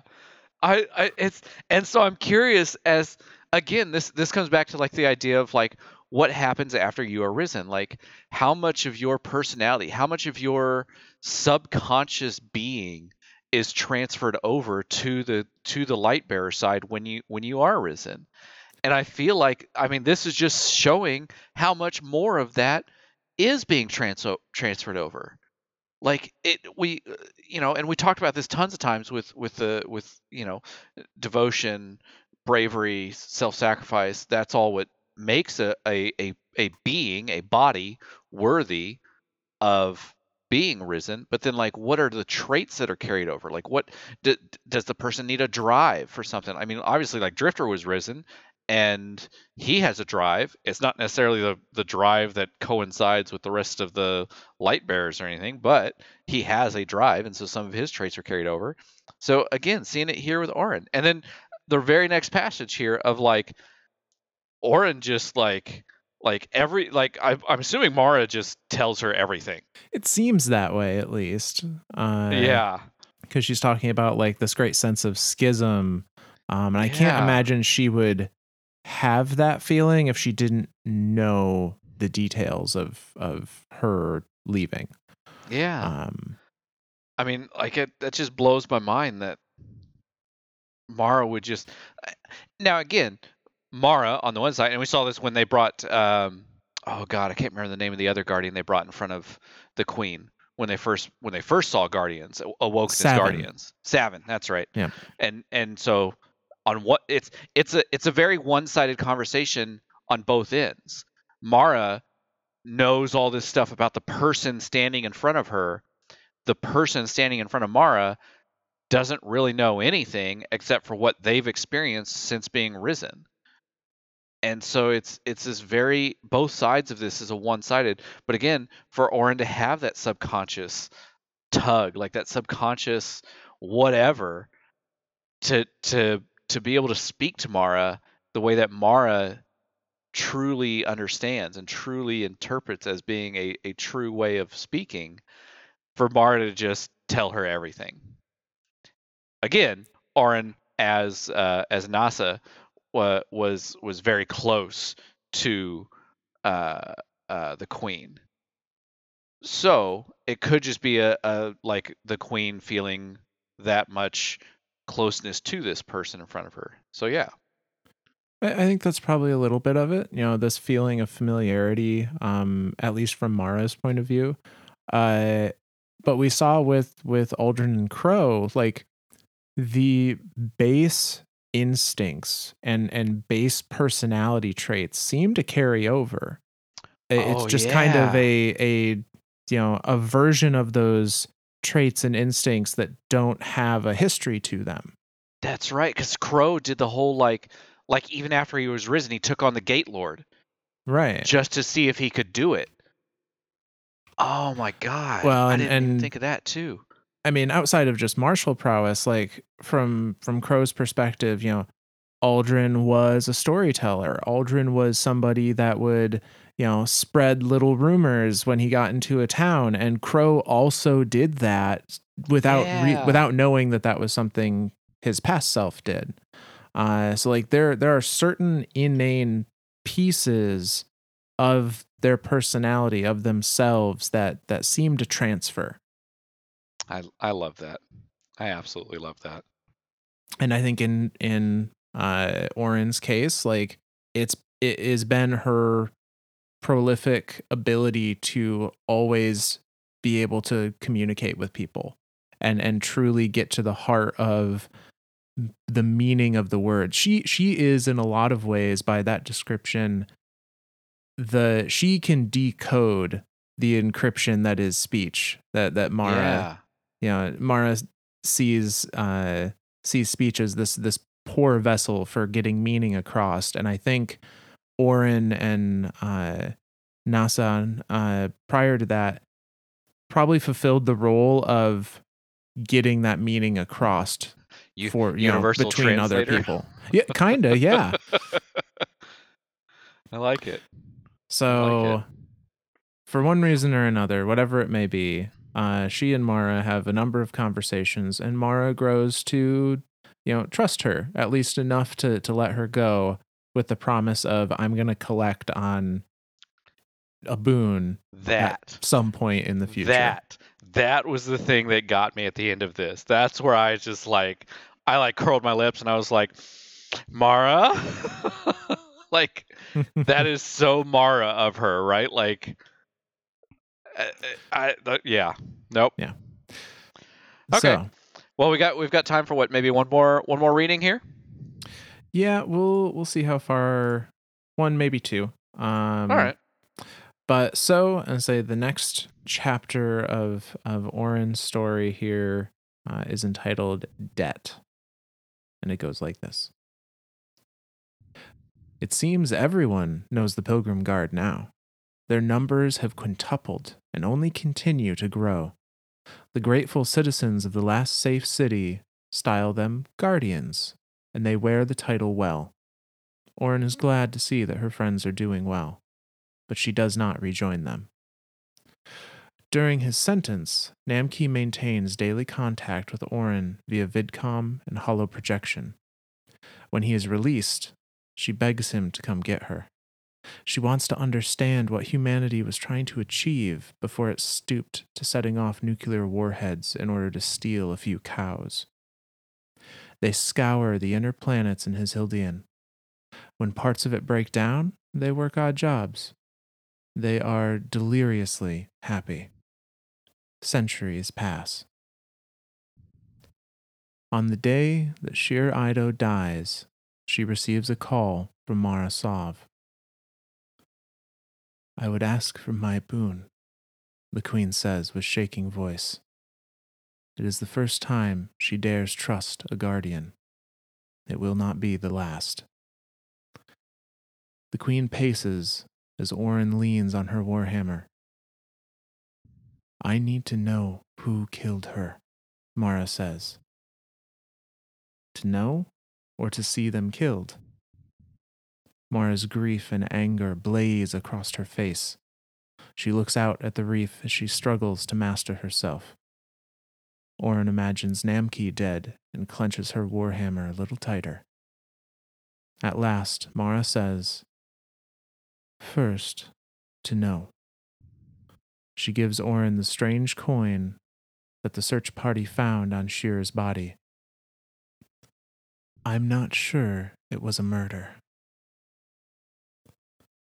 The search sends her deep into a sublunar cavern where she finds no enemies, but instead clouds of steam and a half man with grasping tentacles where his face should be. Forgive them, he rasps as she crushes his windpipe in her fist. Who? she snarls, tightening her grip. His face writhes with growing urgency, reminding herself that she came here for answers first and vengeance second. She pushes him away. He staggers, steadies, reaches into his robes to draw something out. Orin, Gull warns, but she has already seen it. She hefts her warhammer and strikes him hard in the chest.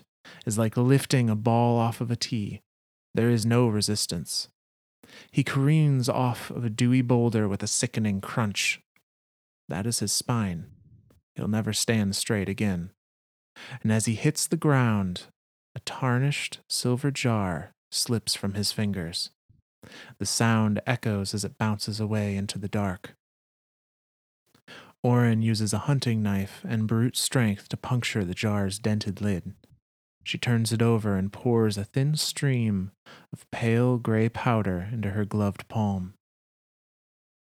Dust returns. It ever returns. The man chuckles wheezily. She looks up, and he is gone. And that's the end of that lore card. Yep, this is gonna be the last one because I got lots of shit to say here. Holy shit! All right. Okay. Well, let's start at the beginning here. Uh, okay. So apparently the Pilgrim Guard evolved into the Guardians. yes. So that's that's why the Pilgrim Guard isn't really mentioned anymore because we are the Pilgrim Guard. We are the Guardians. Like we are like they are synonymous. They are the same thing. They just the beginning of the Guardians was the Pilgrim Guard and now it evolves. It now we know them as Guardians. We even call ourselves as such. So yeah, but obviously she doesn't want to she she again I think that sense of like not wanting to be tied down to one thing, she doesn't rejoin them. She's Yeah. she's happy for them and that's that I mean that's just that's that's great, but she just she doesn't feel the need to rejoin him. But she's definitely growing close to Namki. Um, the fact that they converse every every every so often. Uh, she's trying to understand that. Like I I love this sentence here. Like she wants to understand what humanity was trying to achieve before it stooped to setting off nuclear warheads in order to steal a few cows. Because remember that was the first town that she came across. That it, the whole thing had been there's nuclear radiation and she almost died there several times. Um, but then centuries pass. So I mean, even more time has passed. It- it- God, this is such a long time that is being covered in these few passages. But then it comes to this one. On the day that Sjur Eido dies, she received a call from Mara Sov. I would ask for my boon. We know uh, from our reading from the the Awoken series and the Wish-Ender bow that Sjur Eido f- was lost. She, it never says died, but then like in that passage is betrayed, betrayed, betrayed, betrayed, and as you pointed out, it says betrayed nine times. And when she, when they were, when her bow and her last stand area was found, there was a strange coin, the exact same stuff that we give to Xur, um, or at least used to give to Xur. I guess, I guess strange coins aren't really a thing anymore, are they? Uh, I mean, you use them in Dares of Eternity. Oh, that's right. That's right. That's right. I forgot. There's the whole Dares of Eternity. Um, so yeah, so Strange Coin instantly points. So we we told you it was going to lead back to the nine people. But this is this is leading back. We're looping back now. um, so and and again, the conversation between her and the Queen. I I need to know who killed her, and she a- answers with a question. It's it's that subconscious thing happening right there to know or to see them killed because she even it, it's almost like she even sees past the encryption of I need to know who killed her to the point of what Mara's actually trying to say, like you want them dead, and because Sjur was so close to Mara, like definitely a lover, very very very close to Mara, and for Sjur to be gone now, I mean, I I'm amazed Mara didn't didn't cleave the Dreaming City in two. uh so yeah like and i mean she struggles not to like but yeah and then she says you know uh, she hands her the coin says i'm not sure it was murder and then i mean like this next these next entries like oh, oh my god. Like there is so much in the second half of this of this lore card. Oh my god. Okay. So she finds this tentacle man face. Tentacle face man tentacle man face? Tentacle faced man. Uh that's Xur that's obviously Xur that's the Yes. only he he is Xur is an agent of the nine. He calls himself as such. Um he runs Dares of Eternity uh he also shows up uh once a week uh on the weekends to sell us um exotic armor and weapons and now random rolls of random weapons and gear and so he's he's here to outfit us the guardians. Um she obviously she knows that that there's a connection here between him and the nine and so you know she's she's like i i need answers like give me answers and he kind of gives her an answer, but again, not the answer she's looking for to the question that wasn't asked. He reaches into his robes to grab something, which presumably his robes are just the freaking nether. Like, yeah. where's he? Where's he carrying all this shit? She sees this as a threat, goes to take him out, crushes his spine. We now know why he's limped over. Like, hmm that's that's literally why every time you go see Xur, he's he's crouched over because his spine is broken. Orin broke his spine, um, and pulls out, or doesn't necessarily pull out, but slips from his fingers this silver dented jar that was originally Orin's, originally Nassim's, Yep. and and she doesn't know what anything about it. She like at this point in time, she obviously she's arisen. She's lost all memory of that, and so she just pries it open, pries it open, and pours it out, and it's dust. It's it's it's her mother's ashes, and then Xur with like dust returns. It it ever returns and then disappears. Like I, there's so much iconography in this little like two sentence section here. When we think of places like everywhere we go that reminds us of the nine, there is dust everywhere. Um, the the dungeon, the prophecy dungeon, there's dust flowing from everywhere, seeming seemingly endless dust. I- I- there, when we go to eternity, there's dust just pouring everywhere. Back in the old reckoning days, there's dust like everywhere that has to deal with the nine. There's always dust, and it. I, I, I, are we just sifting through someone's mother's ashes every time we jump through these dungeons and places? Like, what the hell, myth? Well, so here's here's a couple things about that passage. Um, so the the first, uh, the very first thing that Xur says is forgive them, Yeah. presumably talking about the nine. Now, I think that could be taken in a couple different meanings. He could be saying, forgive the nine for what happened to Sjur. Or he could be saying, forgive the nine for guiding you on your path Right. to them. Because that's the whole thing with the nine is is they're they're so mysterious, right? Like that's it. it he could be forgive them. He could be saying forgive them for a future thing that hasn't happened yet. Well, and the fact that he has the jar that is her mother's ashes Yes. makes me wonder if again the nine have been using their influence ever somehow identified her as being a good translator and have been using their influence ever since to lead her back to earth potentially to her death expecting her to be resurrected so that they could then bring her in as as their own translator Because then, because uh, I mean, essentially all they would need is time, and a And guardian is an eternal. now infinite they amount have of that exactly, exactly. And now that she's a guardian, they really have an infinitely amount of that. Like, Right. And that the fact that he has that jar and knows it belongs to her and presumably knows the significance of it means that the nine have had their eyes on her for quite a while. Yes. Since s- presumably Lang Lang fuck Exodus Green. yeah. Oh my god. Well, that seems like a good stopping point, right? Like Yeah. So little little bit of a teaser uh for for what we're going to be discussing more next time. I know this was a lot of kind of build up.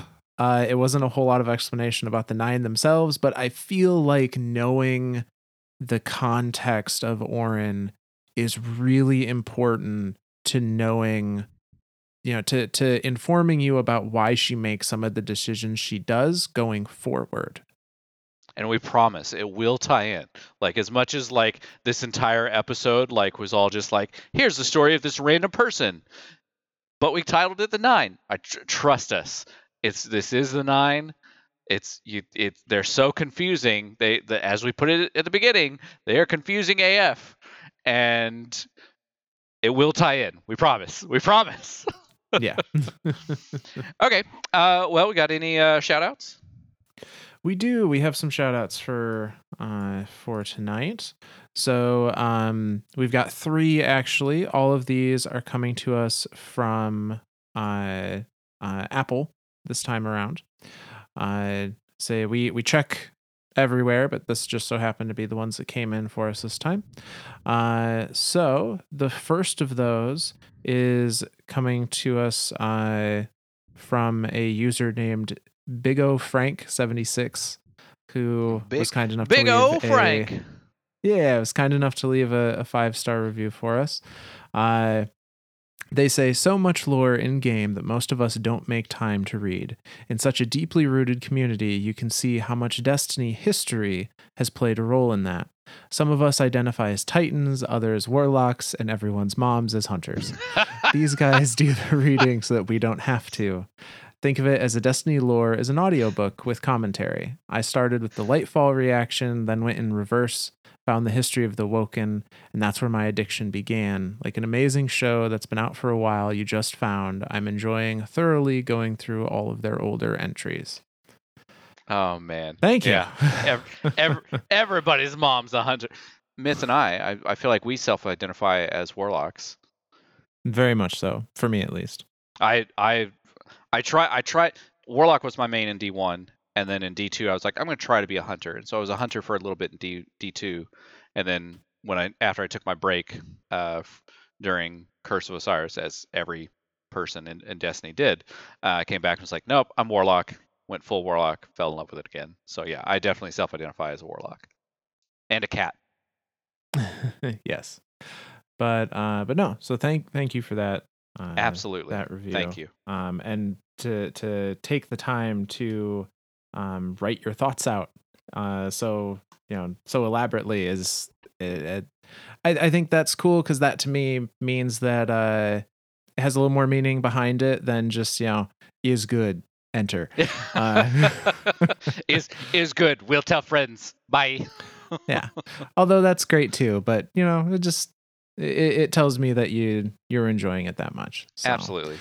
Uh, so next shout out uh, is coming to us another five star. Thank you very much for that. Uh, from a world dreamer, and they have this to say. Uh, they say, "I love this podcast. I took a long break from Destiny right before Forsaken, and I'm recently jumping back in and have been listening to find out so much missed information. These two are great to listen to and aren't annoying. I know you read these. Keep up the great work, and thank you for helping me see that Crow isn't so bad."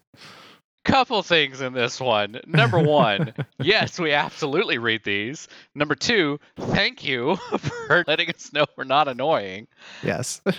Thank you. That's, Yes, that's thank you. That's very very kind of you to say.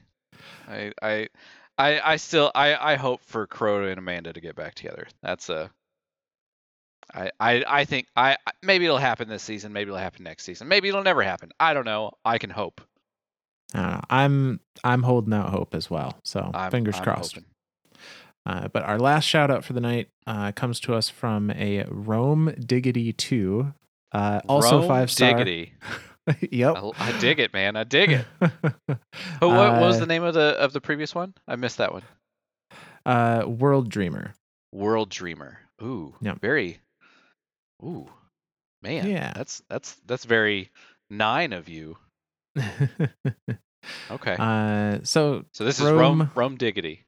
Yeah, Rome has this to say. Uh, they say, I have been playing Destiny since its D1 beta, and lore has evolved through the years. I've been listening to your podcast for about two months now, and I can say I have enjoyed every minute of it. I enjoyed the Awoken series, and and uh, it's my opinion that the new Drifter series was a must and makes us understand him more as a character. Thank you for your time and dedication on continuing the fantastic storytelling. Absolutely, thank you. That's Yeah. like the the Awoken. The Awoken was, and and Myth and I talked about this during the Awoken series. It was probably the very first thing we ever did, and that was back when we were doing this on on PlayStation Chat. Uh, and then uh, one of our other five star reviews, uh, one of their comments was like, "Where's this Awoken series you keep mentioning?" And we redid it just for him. uh, or her, or them, or they. Uh, Yeah. Um. So yeah, so we redid the entire thing and did a full, complete deal of it. And now that it's so complete, like that's probably like that was our longest. That was our longest series so far. 11, 11 parts, myth, twenty-two hours worth of awoken, probably twenty-four hours worth of awoken history there. Yep, somewhere Uh, around there. So yeah, that one that one was that one was deep. There's a lot of stuff for the Awoken. Uh, and then of course Drifter. Drifter just seemed to make sense. Like hmm we really didn't know a bunch about him, but like even going through that Drifters our little Drifter series that we did, I learned so much about him. Like the whole town of Eaton and everything. Like it, it Yeah. really does show like where his where his character drive is. Yeah, no. So, Uh, and it, it's funny that you mentioned the Awoken series and how complex and long that one ended up being uh, because we, we have a, a request uh, that is made Oh, on, on Twitter of like, hey, when are you guys going to talk about Mithrax and his whole thing? And We're the getting Elixir. there, damn it. and uh, yeah, my my response to that person, but there's probably others wondering. Uh, we're we definitely want to do a history of the Eliksni series, very similar to our Awoken one. we did the Awoken, we did the Cabal, we've done the Hive. Like Eliksni is just the next one in the line. We want it to be complete though, and Yep. right now it feels like there are a lot of holes in that story that are going to be filled in with this season. Yes. So uh, when we do that, it is probably going to be after the seasonal story content for this Yep. season has come out, because then we'll have the full picture and it won't be a, you know, this is what happened pre Whirlwind and Whirlwind and then Long Drift and then Sol System, but then there's this big just black hole in the middle of some of that. We want to have those details to fill in to make sure we have as complete a uh, story as as we can. So, so in other words, we're kind of using the nine as like a two-part thing. One, I've really wanted to cover the nine ever since we started doing these, and two, we're kind of using it to like make time pass in game, so we can get more seasonal stuff from this season. Because this, the the Mithrax is definitely like eh, this season has been a lot of revelations for him, and even even just these past weeks have been yeah. Oh my god. Oh, Myth and I have so well, I have so much to say. Myth has so much to predict. So screw him and his stupid theories that come true every time. Uh yeah. So yeah, Eliksni is coming. We promise. Yes. gotta- yes. We got to get there though. We get get we'll, we'll get through the 9 and then maybe maybe Eliksni will be after 9. We'll see. Yep. We'll we'll see how things pan out. But uh, if you liked what you're hearing uh, and you want to let us know or or give us some you know give us some support, uh, best way to do that leave a, a review on your platform of choice. It doesn't have to be um, you know you don't have to write out a novel or anything uh, but if you do you know feel that strongly about it you may hear yourself as a shout out here um, but otherwise just you know rate us what you feel we're worth on whatever your listening platform is. That goes a long way. Uh, and if you uh, you know want to drop a drop a message or you you have a, a request like that like hey have you guys thought about doing this or things like that um, you can reach out on our twitter which is at myths and stories z instead of an s at the beginning of stories um, we monitor that you know throughout the week as we can and uh, and try and respond there and and use some of that to inform us as to what we should be doing so there Yeah. Alrighty. Well, I guess I'll give my, my final thank you then. Uh, thank you, Namkey. Thank you for taking the time to uh, sit down and talk to Orin and and smuggle her into the reef and rejoin her with the the Queen's Wrath and and the Queen herself. And uh, thanks for almost sounding like Namco and making me think of Pac-Man every time I see your name. All right. oh Uh, anything else, Smith? uh no that's it Alrighty. Well, then, from all of us lore nerds to all of you guardians out there, we'll see you next time.